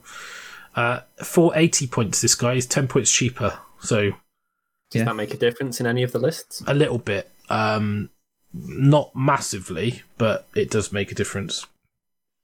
Normally, if you want to run single giants, so man crushes you can run as a free, or buy them 180 points individually. Um, so if you want to run three individuals, that's uh, 540 points, which means Yeah. you're if you take three mega gargants that are 490 points, you're 10 points over. So one of them has to be this guy. So you have to Yeah. almost like drop a Kraken Eater or a Gatebreaker to get. So if you run one of each type and three fits. individual, it fits. But if you wanted to run like three Kraken Eaters and three individual Gargants, it doesn't. But if you put them as a unit, it does fit. So it's Got you. s- six. Else Yeah. the other already. So, um, and gives you 50 points left over, ironically, for a command point if you want it. But, or a triumph. Um, so, um, oh, I've gone straight to the Breaker War Score, so I'll go back to that. But um, it's the Breaker Tribes, um, which Cool. I really like these guys. Um, I think they're they're a little bit more inconsistent, but when they hit, I think they hit a lot harder. Um, Yeah. so you've got the hate fueled wreckers battle traits. So you've got breaking down the houses. So you get to add one damage um, for each attack made by a man crusher gargant that targets unit that is in a garrison or is wholly or on a or within a terrain feature. So if you're on a piece cool. of terrain, you get to add plus one damage for your man crusher gargants, which is little guys. Or And if you're alive, you can hit stuff in a KO boat. Uh, yeah. Yeah. if you haven't been shot to death, yeah. Um, Yeah. And in addition, at the end of the combat phase, you can pick one terrain feature in three of a Man Crusher Gargant unit, roll a dice, add the number of models in the unit to the roll. On a 7 plus, the terrain feature is destroyed. All the scenery Yeah. rules are replaced with deadly, and the keywords are changed to scenery and rubble. so it allows you to break faction terrain up. And um, Obelisk, the OBR obelisk, that Yeah. massive piece of train's gone. Yeah, but it's it's like it's got lots of uses. Idoneth boats, Sylvaneth Wildwoods, just the, the, That'd be the sky is falling. like uh, salty tears because Yeah. like they don't like their woods anyway, and you should get rid of them. It's fine. They do play the army for the love, right? It's fine. Yeah, yeah. Um, so um, I think that's quite cool. Uh, very situational. I don't know how many people use garrison rules. Uh, obviously, you've got them with. Um, you've got With them the with stuff. anyway. Yeah, but um, I don't know if it would work because it says terrain feature. So uh, targets units part of a garrison. It would work, yeah. So yeah. um, then you've got um, fierce loathings, which when you pick a breaker tribe, you can choose one ability from this table, and it applies to all mega gargants and man crusher gargants. So basically, it's a plus one to hit rule for your whole army against certain things. So if it's you take bossy pla- pants and clever clogs, that's heroes and wizards. Yeah, yeah. idiots with flags. That's totems and any unit with a command model. So essentially every every unit in the game. Yeah, Um, yeah, yeah, yeah. Shiny 'Uns, which is um, has a save of one, two, three, or four, and is not a hero or monster. Yeah. Crowds, uh, any target unit has got twenty or more models. Uh, wannabes, um, anything that targets a war machine or a monster. Piggybackers, anything that hits a mount and it is not a monster. So Yeah. It's the essentially, flags, right, every time. I think it's flags or Shiny 'Uns. Yeah. Um, Yeah, yeah, yeah. It's for me. It's it, it depends what you want, but I think the the idiots with flags probably more um, apt. 'Cause- Because everyone's got like a champion, right? Every unit's got like a command, a, a Yeah. unit champion. Yeah. You know, unless it's like a, a uh, you know, like a cav unit, like a fulminator or something. Mhm. But um, but yeah, most things. I think the flags one sticks out to me to be like right, okay, because it's command models, right? So even stuff like um, I'm trying to think of one that's just got a unit champion in it, like a tree revenant unit. There's So of it. Yeah. Shadow Warriors, like- whatever. Yeah. just a unit champion, like So It might it might mean that you might be less reluctant to kill that model with one of your special grip attacks. So yeah. I was just Yeah. gonna say. Um, bit of a- rip it up. an awkward combo there. it depends. Like I I think it's um they're all different. I think if you're playing into a match play event, you need to take the one that's going to be effective in the most games in yeah, the most situations. So I think it's probably idiots with flags, but It Yeah. was yeah, it's got to it's got to be right. If you if you're looking at winning the game, which is done on objectives, like by definition, then clearing people off those objectives when it doesn't matter if someone's got Archaon, Archaon's one model, your one model is twenty. Obviously, that doesn't matter if you're dead, but um, generally speaking, I think that's how I'd be approaching it. just have to be careful in the mirror match. Yeah. Be Or- like, whoops. Or if you play your mate at home all the time, you can like factor it in. It's like your your cav army dude with his like super like high armor saves. You're like, right, well, I'm just gonna take that all the time then. Hello, Demigryphs. I think the Yeah. um the Shiny 'Uns is quite good because it, it. I wish it didn't have that not a hero or monster on there. Otherwise, I would take that probably every time. But But that's everything then in the game, and apart from a witch elf. Like, well, not everything's got a four up save, but most things. Yeah, I mean it. It does. Um, I remember when four up saves were gonna say- special. Yeah, I was going to say, like, I, I think that one, it doesn't need the hero or back in bit on it, day. particularly. Um, so, in terms of command traits, then again, you've got the monstrously tough, so 40 wins to the Yeah. 35, old and gnarly reroll ones, louder than words, which actually add two to its flail attacks, which is actually Yeah. pretty good considering what the flail Reach does. three. Yeah. Um, now, the other thing is extremely bitter, so you can choose to roll for two abilities on the table or pick, um, Okay. and but it only one of them affects your general. So Okay. it's the general will get two, your army gets one. So you could take that if you fought well, I get plus one to hit against Yeah, monsters yeah, and heroes, and you know, and the army has totems, so then I get best of both. Um, then um, you've got Smasher, which is uh, when you use its smash down ability, you can reroll the dice. So that's that's the Mega Gargant as a way to destroy terrain as well. Uh, sees red, so while it's within nine of a terrain feature that can have a garrison, when you look a value in his damage t- table, treat as if they've suffered zero wounds. Okay. So again, I I go to a lot of tournaments and most people never actually mention the word garrison with terrain. Um, Yeah. So it depends. If if you know there's set terrain and there's like a tower and it's a Just garrisonable thing, T- yeah, then- just send your TO a message and saying, I'm considering taking this army. They'll be happy to qual- uh, to um, specify what they're doing with it. so Yeah. because like I know a lot of time people just plonk stuff down and Models roll, on it. and that's it, and then they just walk over it. But if there's like a building, it should really be a garrison piece of terrain. So um, Yeah. It It's just one of the things you have to clarify, I think, at the start of the game and be like, right, okay, so that terrain needs to be garrisoned. You can't just t- put a guy on the roof unless it can fly. Yeah. Um, so, So- we'll see. We'll see what happens with that. But I, I think if I was going to a, a UK matched play tournament, knowing how they run, I wouldn't really consider that one. Um. I think the plus two attacks for the flail was probably the the go to on that yeah, one. Like me. looking at it, I, I'm thinking the same Yeah, with the flower because that hits like, a, oh, it's mega. Um, yeah, So, uh, so then you've got the artifacts. You've got three. So you've got the enchanted portcullis, which gives you a death save. Um, Cool. So ignore a mortal wound or a wound on a six. Um, Way obviously, more this relevant is when you've got that many chances to roll a wound, Yes. right? If your guy's got Yeah, 12 yeah. wounds, uh, you might not see that. When you've got 35, like, you'd be very unlucky to not see a few sixes. I think if you Yeah. double that up with the 40 wounds, you're essentially like having 48 wounds. I know that Uh, sounds a bit silly, but it kind of works out that way. That's exactly what I did when I looked at it, yeah. Yeah, so uh, I do I do think it's quite a good one because it just it just is it's like having it's again defense over offense, right? Um, Yeah. But this next one, the Great Wrecker, if the unmodified hit roll for an attack made by his Fort Crusher Flail is a six, it does a mortal wound in addition.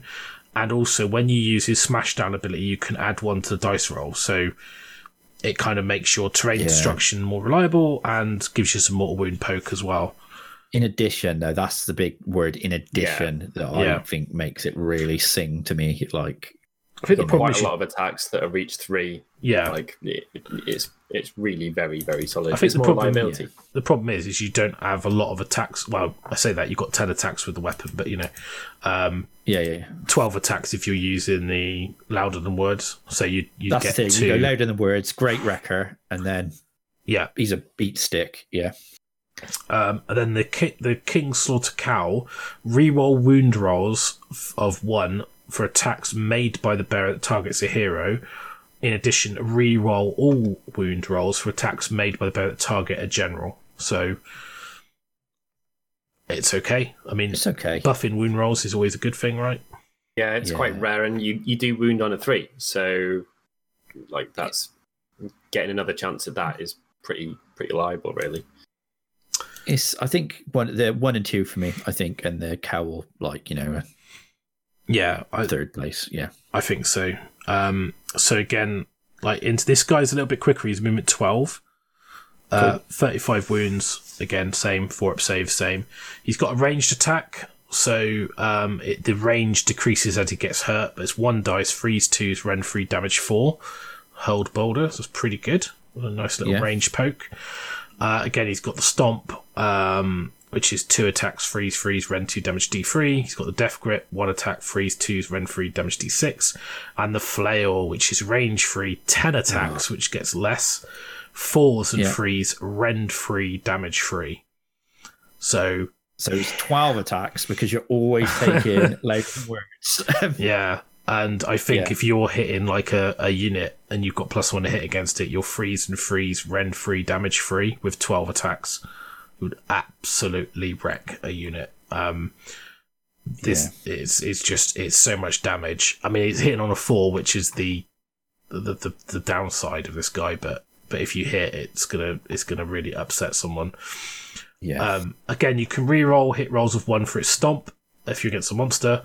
Reroll hit rolls of one for the death grip if it's not against a monster. You do the mortal wounds on the charge. You've got the Longshanks, Son of Behemat Terror, Timber rule, and the special rule he has is Smash Down. So you can add one to the damage inflicted by each successful attack made by this model that targets a unit that's part of a garrison wholly on or within a terrain feature.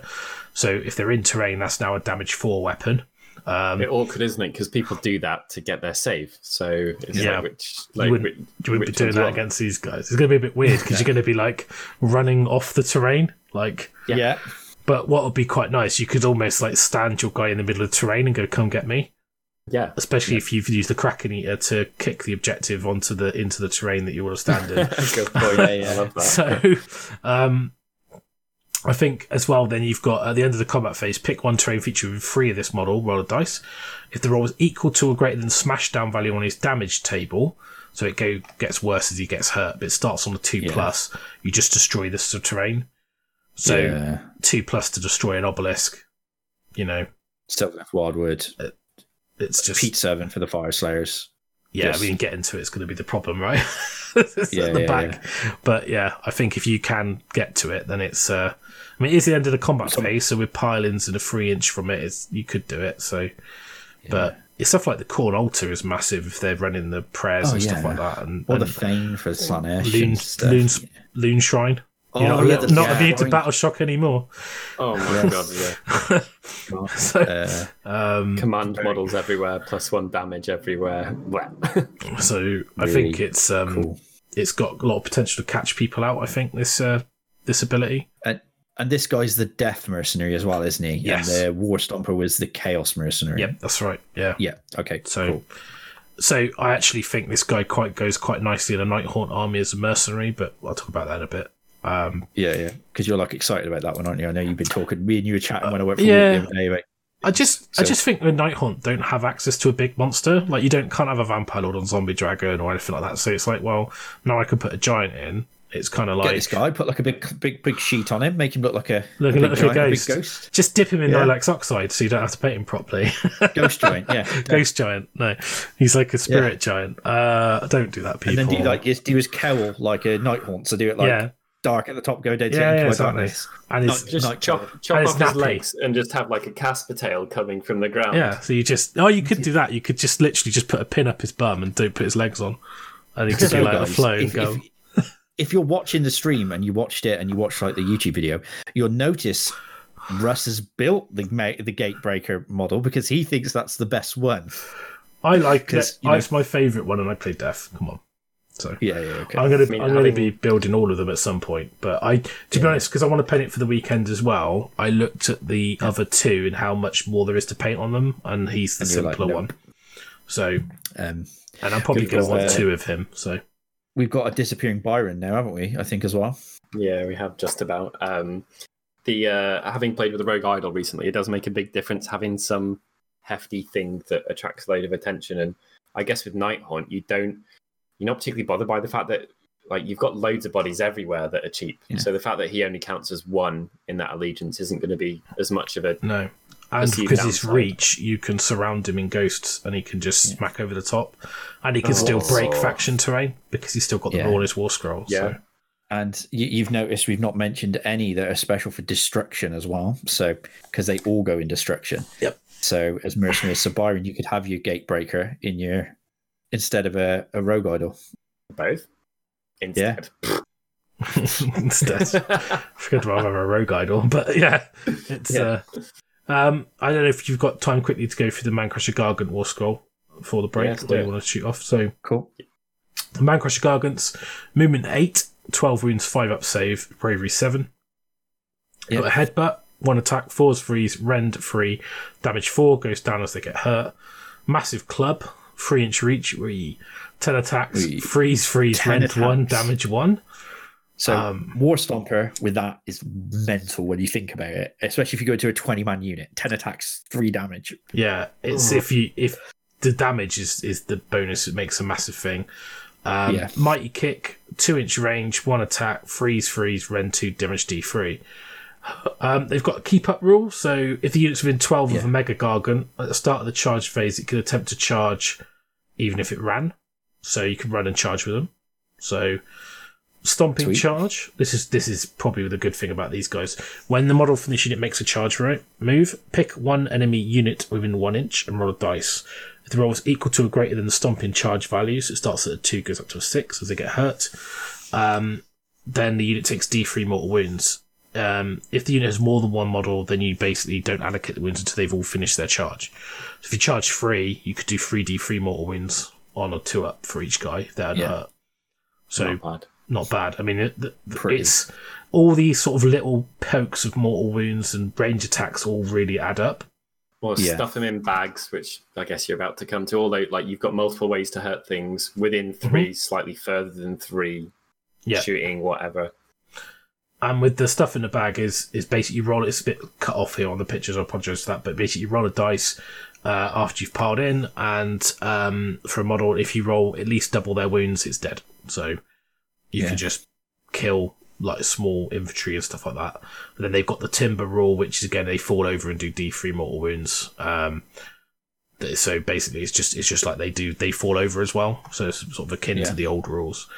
But Yeah. um, I think one thing that people should really be bearing in mind that wouldn't be immediately obvious with all of these little pokey abilities is taking models out of range so people aren't within range for something. So um, a lot of the time people leave like a little tail back for inspiring presence or some other ability or all models uh, all units within 12 of this guy are going to get plus one to hit or whatever.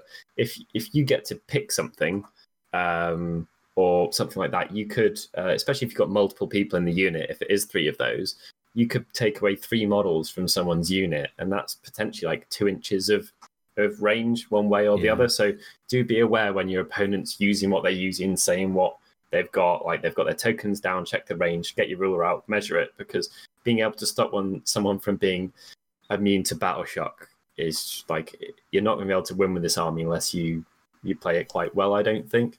Um, in certain scenarios, at least in stuff like that, it's going to make an absolutely massive difference. I think the um, macro management of um, sort of micromanagement of the abilities and stuff like that, and uh, is kind of way more important than it probably looks. And they might look like a bit of a push it forward, drink beer, and and and shout and have a laugh, but actually they've got a lot of technical nuanced abilities like moving objectives around, destroying scenery, picking individual models out of units that, if applied correctly, I think will cause some some real upset. Um, so I would say that actually the army is probably better than what people think originally. I mean, I know there's there's Yeah, a lot of people bemoaning that they're not very good at all. They're not. I've heard someone say they're not competitive, whatever that means. Uh, I can assure you that they definitely can wrong, compete. come up in the wrong scenario, and you're going to get your literally some- you're going to yeah. get your teeth smashed. in some missions they're obscene. Um, they are they Yeah. just feel obscene because like it, they they just are super strong. Um, just quick before we take a break, then the points. So man crushers, we've touched on the points, but basically 490 or 480 for the big guys if it's a war, Yeah. if it's a war stomper. Little guys 180 each or 480 for free. And the important bit here is that they're all behemoths, but the man crusher gargants in Behemat become battle line, and if you take a max unit, it counts as all three of your battle line choices. Yeah, which is brilliant. So you So take a unit three and it's just and you probably want to if you're going to take three big guys and a little unit of three you probably want to make them a unit to make the most out of your hold rocks ability. Um, yeah. uh, there is some argument to having individual ones. Um, i think we'll get onto that when we talk about the list but that's essentially everything in the book. There's, you know, there's no war scroll battalions. Um, No. you know it's quite there's no faction terrain. There's only four war scrolls but you can see the length of time we've talked about all the different options and abilities and combos and how each tribe is very different i think you can see that actually there's there's a lot of scope in the book for different list design For sure. I mean, once you got your dudes as well, you, you've got your dudes. You just change what they're wearing, what command you're using, that type of stuff, and then you've got you've got like eight different lists or something, or different styles, or that type of thing. All out aggro, more defensive, techie, whatever. Yeah I can't actually remember the exact number of lists there are available, but we did. i think it's 12 work I seem to remember exactly 12 many is the- yeah that you could have. So so someone will put in the comment below they'll math it all out and tell us um, that we're wrong. Yeah. yeah it'll be like is it like 58 or something Well, actually, Actually, if you if you take the different artifact combos, there's a lot more than twelve. But you know, um, Yeah. Right. Anyway, uh, I think we'll take a quick break. Come back. I've got some example army lists to go through, uh, and we'll say goodbye to Byron. mercenaries. So thanks very much for joining us for this first Sad that half. I'm missing them. I'll have to watch it back myself. You'll have to watch Yeah. it back yourself. So yeah, thanks for watching. We're back after the break. See you bit, guys. Bye. Facehammer merchandise is available from elementgames.co.uk. Head over to the website and type Facehammer in the search bar to see the full range. From custom dice in a multitude of colours, paint racks to hold Vallejo, Scale 75, Games Workshop, and many more ranges of paints, and objective markers to make sure you never miss an objective again during match play head over to elementgames.co.uk and search for Facehammer. So if you want to support the show, pick up some cool gamer swag from the Element Games web store and level up your hobby. Uh, we are back from the break. Um, so let's talk about the Mega Gargant as mercenaries. Um, Cool. So effectively, these are match play legal. So for pitch battles, so you can include one Mega Gargant mercenary, um, even if it costs more points than you have to spend on allied or mercenary units. Uh, and you can only include one Mega Gargant mercenary unit. Um, effectively, you get one Yeah. giant. Which is cool. Um, if you do take one, you have the rule disruptive presence, which means that um, at the start of your hero phase in the first battle round, you do not receive a command point. So, Hmm. depending on your army, that might be a bit of a deal breaker. Um, it really does depend. If you're an army that doesn't really care too much, it Yeah. might be worth a sacrifice. OBR.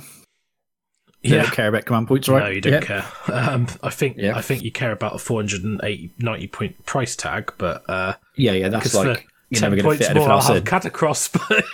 Yeah. yeah, uh, but yeah, it's uh, definitely um, an option. Uh, Yeah, It does. it- So they also you get um, a special rule when you take a certain one. So the Kraken Eater goes in order, Yeah. um, or destruction. Okay, if you take him, then he's got a rule called Dead Cunning, which allows you at the start of the combat phase to say that you'll be cunning, and if you do, he fights at the end, but you can reroll hit rolls with that model. That's kind of cool if he's alive. Yeah, I mean, hopefully you'll survive long enough to hit. It's not a lot. Com- not a lot compared to 35 wounds in a turn. No, no, exactly. And I think if you're clearing something that you just is like not gonna, you're not bothered about it hitting you. Like, is you Yeah, know yeah, five yeah. cavalry or ten guys? You're like, well, yeah, you can hit me for a bit. I just need to definitely make sure I kill you and I don't fluff my rolls. Um, Yeah. Then you've got um, the War Stomper, which is again destruction and chaos. Um, then he's got Shake the Earth, so you can reroll hit rolls of one for jump up and down. In addition, subtract one from hit rolls for attacks made by enemy units that are within six of this model if this model made any jump up and down attacks earlier in the phase. So I actually think that's quite good. Yeah, I was going to say that's actually really uh, quite handy because essentially you just make sure you fight with him first and then everything with his six gets him. He's quite a big base, gets minus one, right? So, Yeah. Uh, and so it's it's not even wholly within, it's just within six. So it's like a, a Mongol basically. So hmm. um, and also getting to reroll ones to hit just means you're a bit more reliable. Um, so I actually think that he's pretty decent as a mercenary. yeah. Um, then for the uh, the grievous halitosis for the uh, gatebreaker, who's for death and destruction. At the end of the combat phase, pick an enemy unit within three, roll a number of dice equal to the number of models in the unit. For each six, they take a mortal wound. So it's okay. Okay. Hmm. Um, I mean, it's you know, it's an extra bit of damage if you get it. Um, I think as a mercenary, and t- touched on it earlier that that uh, Nighthaunt, because Nighthaunt, um, they don't have access to a big monster. They just don't No. have anything like that. Uh, if if you count the black coach, then you're dreaming. But you you can Yeah, yeah, say yeah. that it's got a big base, but that's about all. Um, and also they have access to lots of cheap bodies.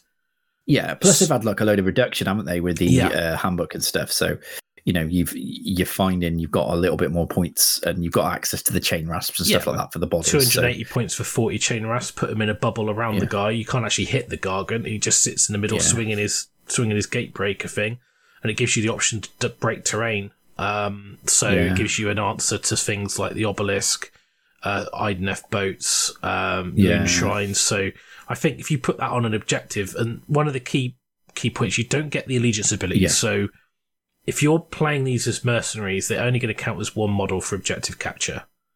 Yeah, that's innate to the Sons of Behemat battle tome, isn't it? Like Yeah. you have to be Sons of Behemat to get the extra rule for So that. you essentially only get what's on the war scroll. Um, But the Yeah. war scroll's still pretty good. Um, Hmm. Is it 490 points good? I don't think so. I think if you're No. playing any other army, you've got better options generally. Yeah. Like, you know, if you're playing Legion of Nagash, you've got Vampire the Zombie Dragon, and he's cheaper. If you're playing um, Iron, Ironjawz, you've got Maw-krushas, you've got Rogue Idols. Um, Ogres, You've got Stonehorns. Uh, yeah, exactly. yeah. So um, I wouldn't necessarily say it's worth it's worth doing that. No, not competitively, I don't think. I mean, like I said, it'd be interesting to see how it plans out in the Nighthaunt army that you're you're talking about. Um, I think that might be quite cool. Um, again, though, it's a big investment in like for something that's like not actually that difficult to kill without the um, you know the buffs that you're going to get from the allegiances and and you know the artifacts. You know, like a fort save with 35 wounds you're gonna like you're gonna get it banded quite quickly if you can reach out and touch it with some shooting attacks or some magic and stuff. It's gonna, you know, it's gonna drop quite quickly. Yeah, and I think It's, you know for essentially you've got um, you've got some options uh, with yeah, your, it's with your mercenaries, and I think that Yeah, I think it, the- will the be a fun Chaos thing ones- to try out for some armies. Yeah, I think Not the chaos necessarily sure cool. that um, there'll be many ar- armies that No. want to use it. No, I think it's more But for people. People are going to be more, more like down the route of. I think you either take the army as a whole and play around it as a whole, or you take, uh, or if you, you you use it to plug a gap, like you're saying with the Nighthaunt, with the with the Gatebreaker. I'm trying to think of like another army that would actually benefit from it, and it's like the only one that I can really think of is the one that you pointed out, which is Nighthaunt. I don't know if there's any other armies out there that you're like, well, actually, you know what, this really needs. It really needs high Gloomspite damage. gets, um, Yeah. Gloomspite gets, I think, might benefit because you you've got lots of cheap bodies. Um, Yeah. you you don't have access to the rogue idol anymore, so buy a giant uh, or proxy. Yeah. Uh, uh, and then I think maybe from a chaos point of view, Brayherd might might want to use one. Um, Yeah, because they're like they ultimately play more damage than like the Cygor and stuff like Yeah, that, right? And, and- you know, and I, I think I'm sort of looking at those weaker books that might. End of the day, it's like much difference if you take one or not. But um, yeah, yeah. I yeah, think it's- as long as you've got a way to protect it and get use its reach, and you know, it, it's people who lack that combat damage, that combat punch, Hmm. that rend. Um, and I think, like you say, the War Stomp is actually pretty good because of the minus one to hit thing. So in a Chaos Allegiance, I mean, even Skaven, you might be tempted. I mean, I think there's a lot of good options with Vermin Lords and things like that. But that's the that's the thing, isn't it? It's like where do you where do those points come from unless you're taking like a primarily cheap crap like infantry blobs, uh, Yeah. like you know, because it's that is your your Thanquol, that is your Vermin Lord, that is your Stardrake, that is your whatever it, the, the you know the big and monster you change put usually. Yeah, yeah, yeah. So- It's like you know, it's like essentially it's a, it's near enough a quarter of your army for this model. Um, and if you've not got the bodies to like work around it, I just I, I I don't know. I I think it'd be cool. I'd love to see him on the table, and like you know maybe I'm missing a trick. But eh, yeah, I just uh, I'm not sure that they're going to be setting the world on fire as mercenaries. But, but I'm sure that like someone out there, like some match play savant like Darren Watson or something's going to be like, oh, like if I do this, this, this, and this, then it's you know Yeah, I'm, I'm sure Yeah. that there'll be lists out there with it And Is it the most effective thing? Yeah. Don't know. like Um, but- a giant, like a bin bag full of like uh, Chaos Marauders. And Arcanists. Yeah, you know, it's yeah. to be yeah. Uh, but I think know. the, uh, yeah, I mean, I think the War Stomp is quite cool because the minus one to hit. Um, the Kraken Eat again, you can still kick the objectives because that's on his War Scroll. War Scroll, yes, So, interesting. Yeah, um, I don't know whether like Idoneth players can drop some eels to have one. I don't know if they care about that or not. Or yeah, that'd be really good. Drop some eels, put a giant in. No, Why wouldn't you? You could put an Show aspect to the I sea. yeah. Is it? Is it better? I don't know. well, it fits. Like, I mean, it's this thematic, right? Yeah. You could, like, aspect to the swap the sea boat and a kraken, Yeah, A put like the boat turtle. on the back. and then like yeah, it's three got, that's like, ten guys. on him. That's a great army. Yeah, What are you talking about? 'Cause, I mean, Uh, it's probably better than the turtle, other than the the fact that the I don't know. turtle's Turtle's like- cool, man. It looks cute. Uh, I like yeah. his little snappy jaw. It's good. Because I always underestimate the turtle till you fight it, then you end up taking your model off, and you're like, "What? It's rubbish." No, it's not. It's still good. It's not. It's just like eels are better. That's I mean, but we're, off on a tangent. Um, Eels are better. D- d- Have you heard it here first? Every- You've, spent, you've watched two hours of giant content to get eels are better. Um, Yeah. No, I'm just uh, kidding. Uh, I think, yeah, definitely um, give it a go. Like, you never know. Yeah, you never know. Try it I mean, it'd be cool. Yeah, tell us we're wrong. I always like to be told I'm wrong. I, I think I think some armies. I, I definitely think Nighthaunt that they'll do. I think Brayherd maybe potentially be Yeah. like them as well. I think Um, it dependent on your chaos army as well, like slaves to darkness. Like you know, depends what you're taking It's just in points, there. Taking, That's a lot Yeah. of points. It's just it's just the price tag. If they were if they were hundred points cheaper, definitely. There was every list then, there wouldn't they? Like, everybody would be like, "Wait, hundred I points don't think they cheaper." would. I don't think they would. Uh, Yeah, I'm just gonna wave the banner, like drop them all by hundred points, so I could get a fourth one in. No kidding. yeah. Why not? Eh? Yeah, why not? That's how it works, right? Playtest. I about- think so. No. Uh, right, so let's talk about some example army lists. Then uh, I've decided to. Excuse the phone, guys, because Russ has sent me these army lists on like my phone, so you get to see me scroll through my phone. I'm That's not fine. Tindering. I'm actually looking at the army lists. See, Swipe, army swipe, lists. swipe right for uh, for Mega Gargant. Uh, Yeah. so, um, so the first list I put together was a Breaker Tribe. Um, so obviously, like Cool. I, I asked in the the playtest chat what people were playing with, and uh, I've stolen this off someone who remained nameless, 'cause- and they'll be upset with me. Uh, Oh, but- is this the one that I was told we're not allowed to? It's like, don't steal my army list, bitch. Was the, Yeah. the, words that he said?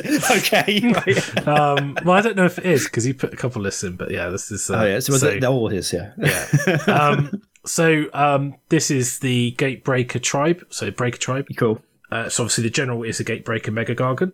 Um, Yeah. I went with Louder Than Words, which gives him plus two attacks, and I gave him the Enchanted Portcullis, which is a bit weird. It's a bit, it's half defense, half offense, rather than Okay. doubling up on defense or doubling up on offense. I've gone down the middle. trying to so think what the bloody the the colours the uh, six yeah. up death Oh, save.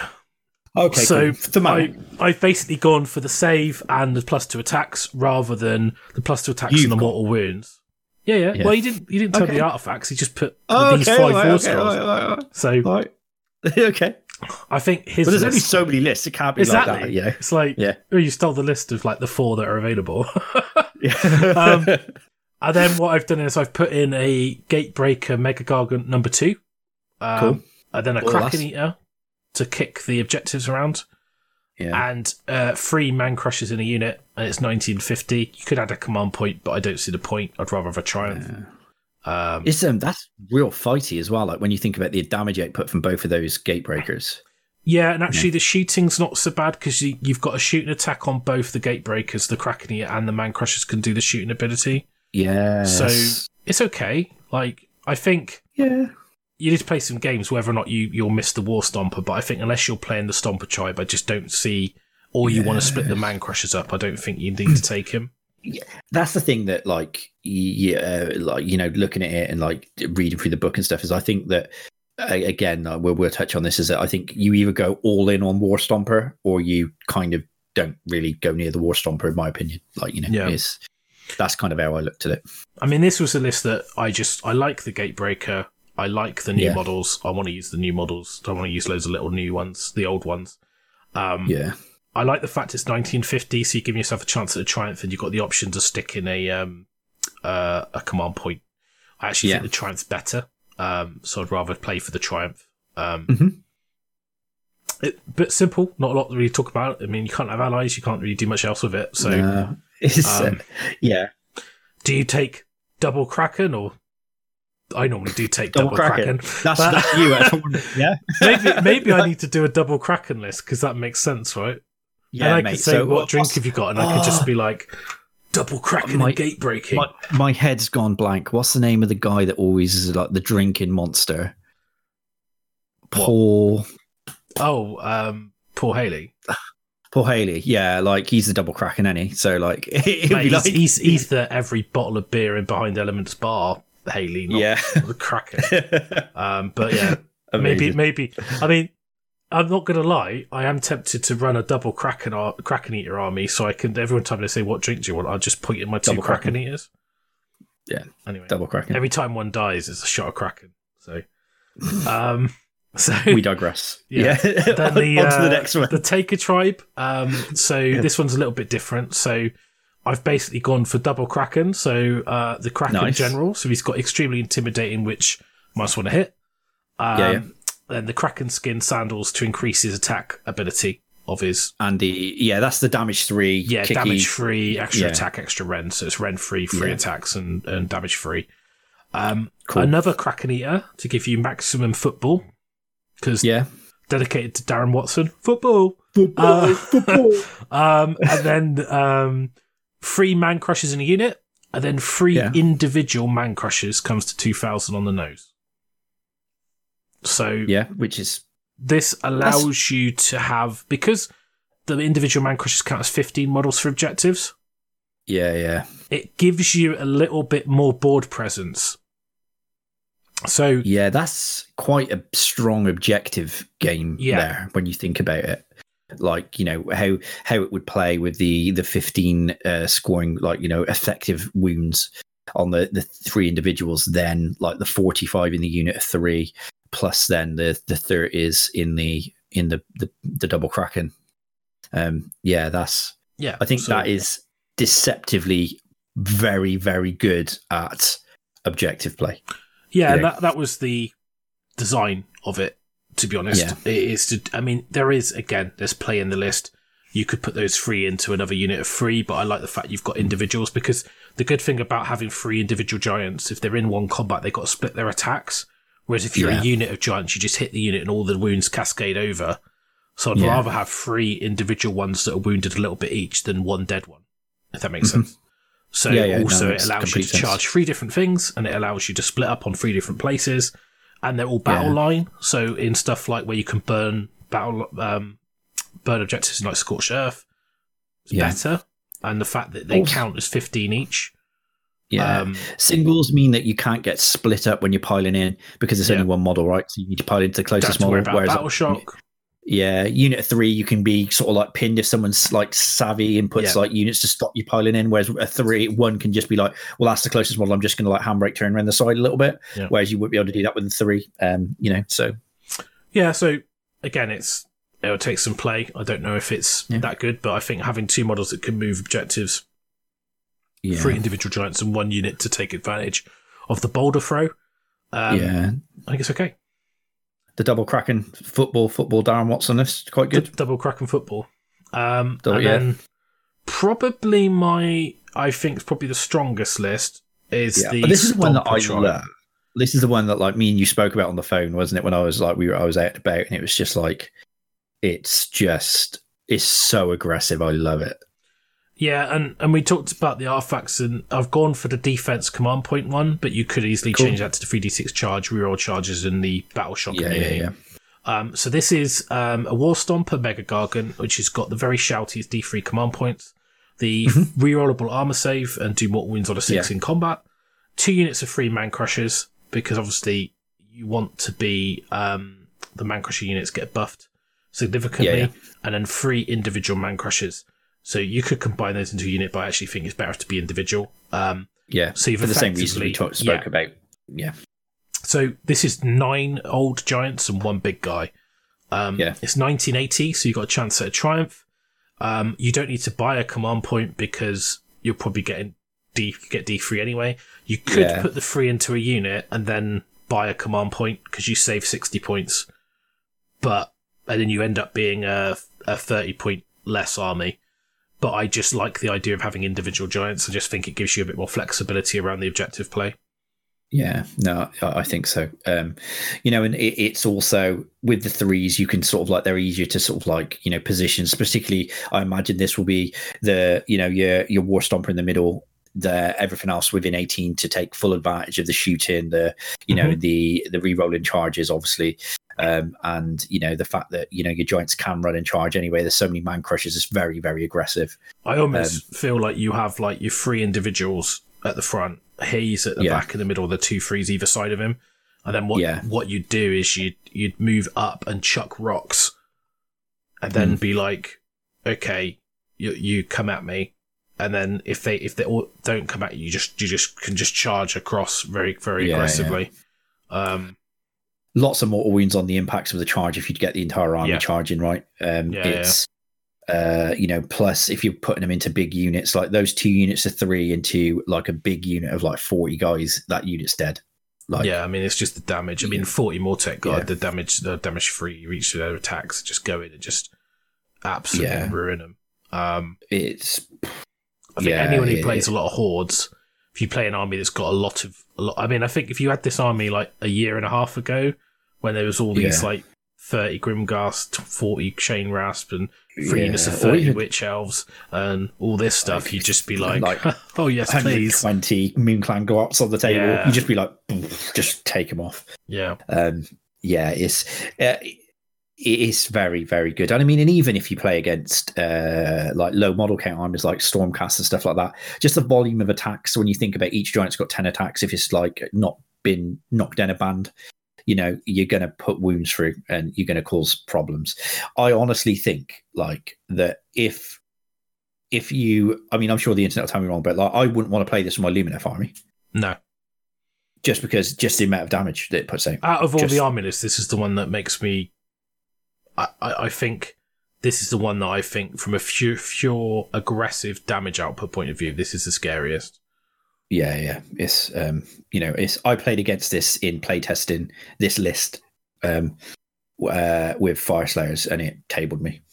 Um, which was very, very like surprising. Um, you know, obviously with the um, you know, the even with the Hermdar, like, you know, strike first command ability, it was just just the damage output that it can put through. All you need to do is just absolutely mental. Like the three damage, you're like, oh right, Jesus. Yeah, it's Really uh, good. it's solid. It's exciting. It's the only downside to it is the you know it's the older models, but like I like seeing how cool they are to convert. If you're like a converter and you want to like really sort of like like you know spice up the those old giant models, um, then it'll be really cool. There's a really good um, back when there was the giant formation. I think in one of the handbooks, I think it was the Son of It's called Sons form- of Behemat. yeah, Yeah, it's the Son of Behemat formation.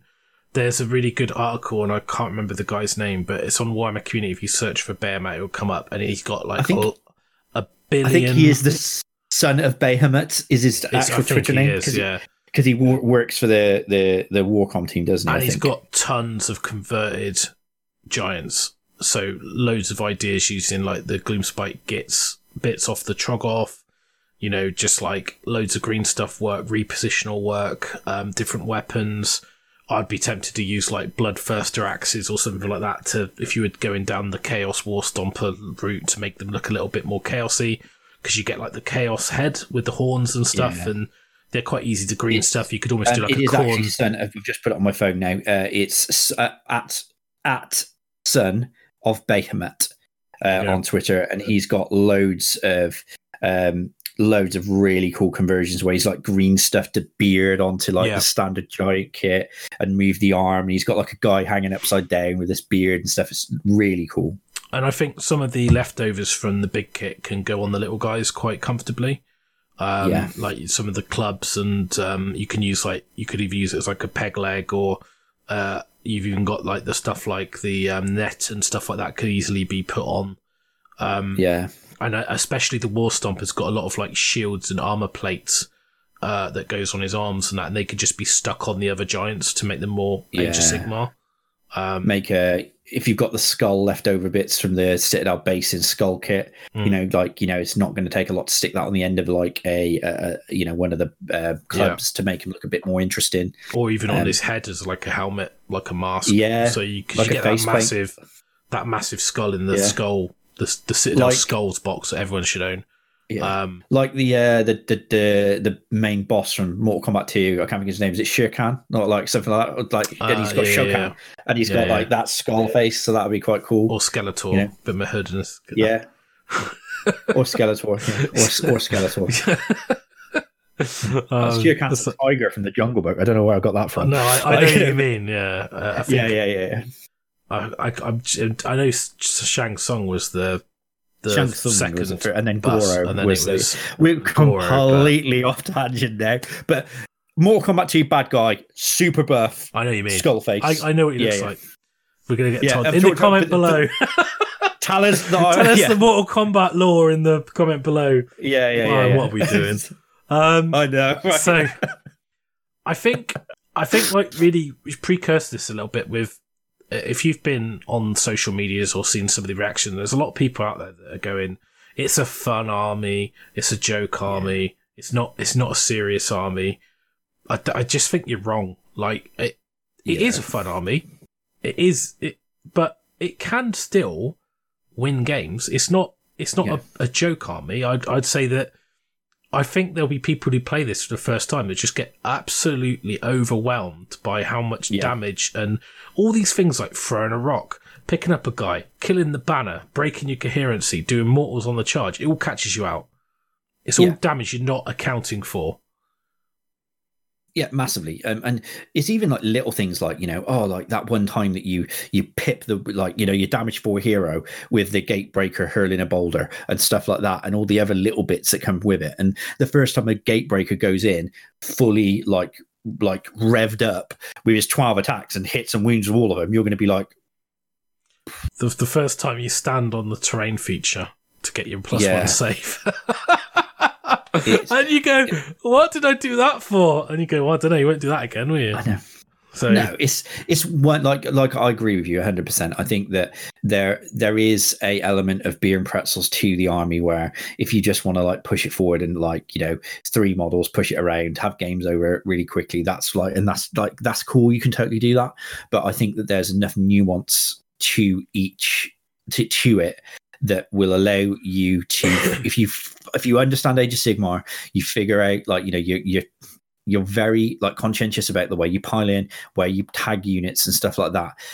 You can really punish bad play by your opponent and you can make things happen because of the damage output. Um, and it's also like the objective scoring is massive.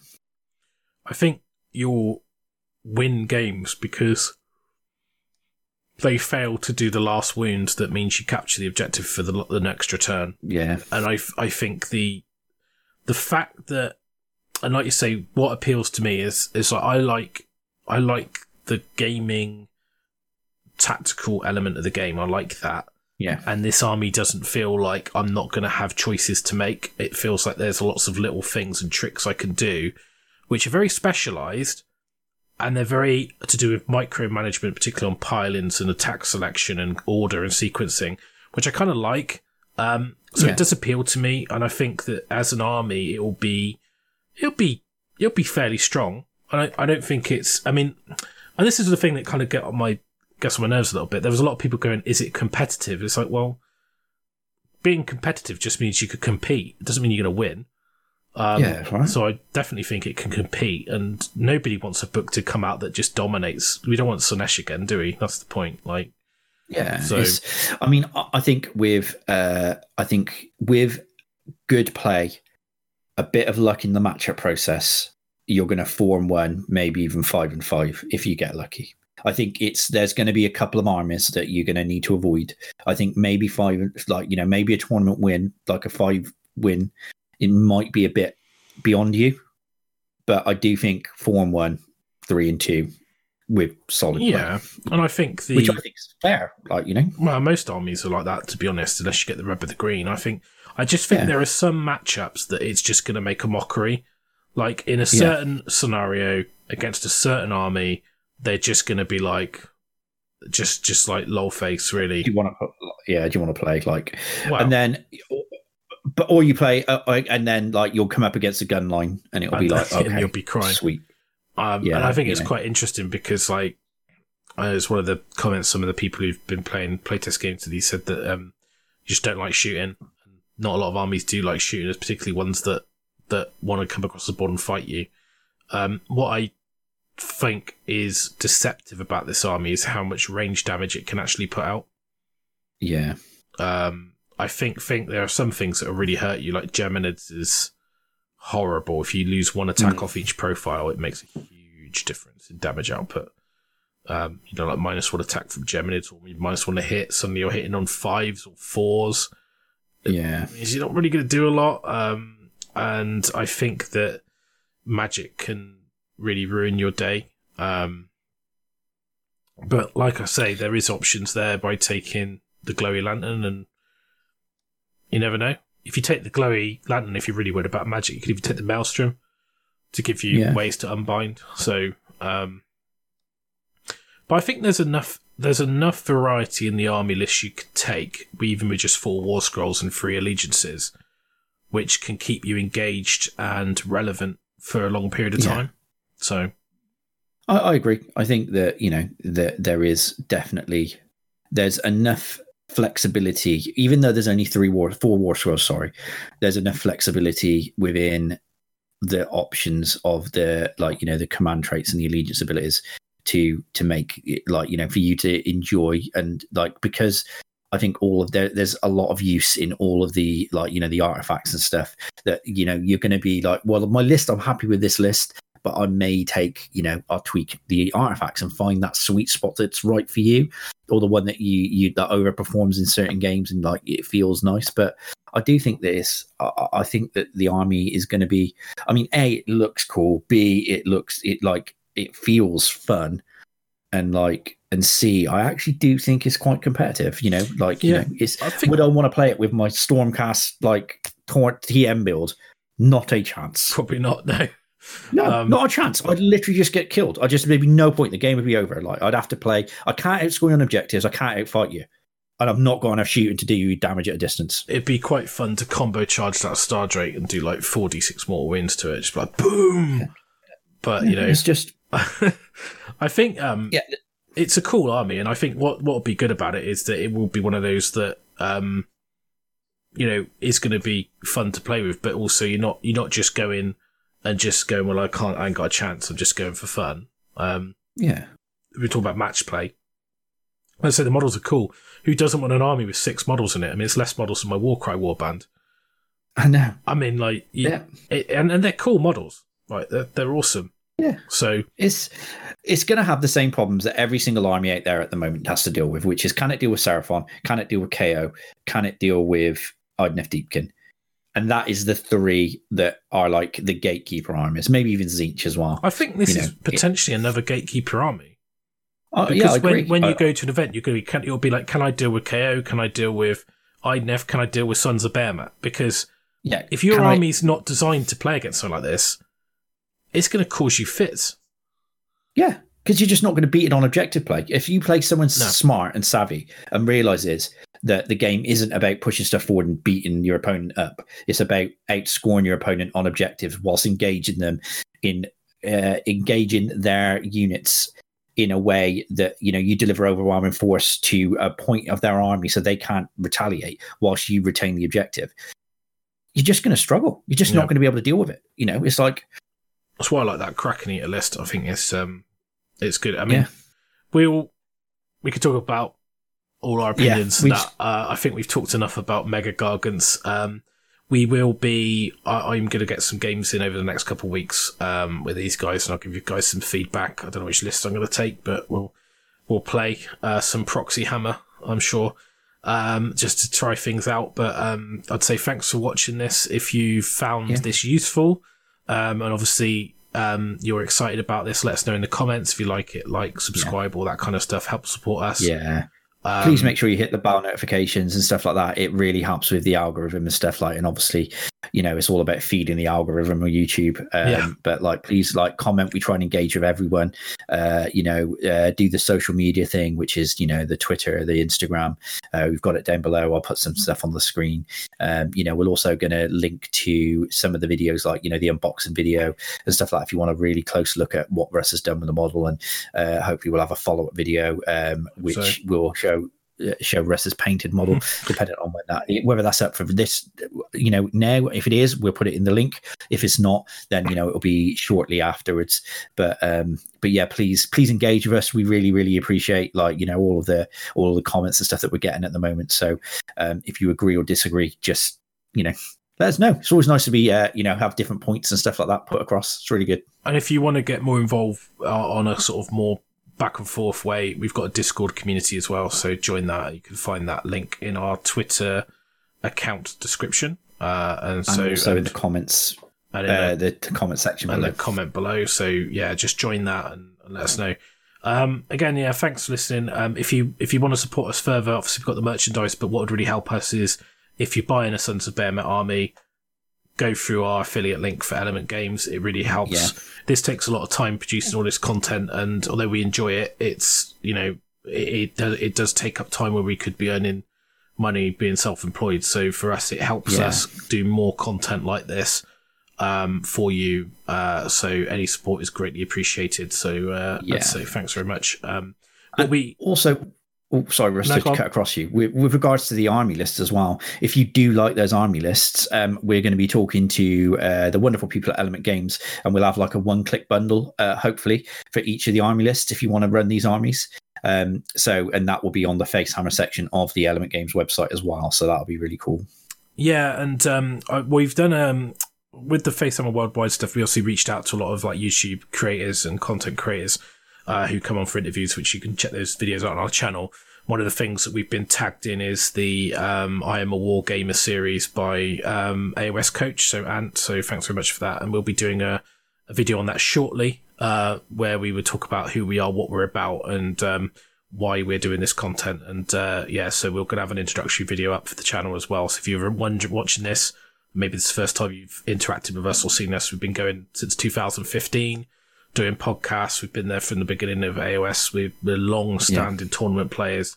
Uh, we've got lots of painting accolades between us. And um, yeah, we, we, we're really all about partake, giving our knowledge to you and our using our experience to help level up your gaming really so um, check those videos out and uh, thanks very much for watching this very long video and staying to the end uh, hopefully. uh. But we appreciate all the all the interaction and comments. So thanks very much, and uh, we'll catch you in the next one. Cheers, guys. Thank you very much. To make sure you don't miss out on any more Hammer to Your Face, subscribe to us on iTunes, add our RSS feed to your reader, and follow us on Twitter at facehammer underscore. We hope you enjoyed the show. If you'd like to give us some feedback, we'd love to hear from you. Thanks for listening.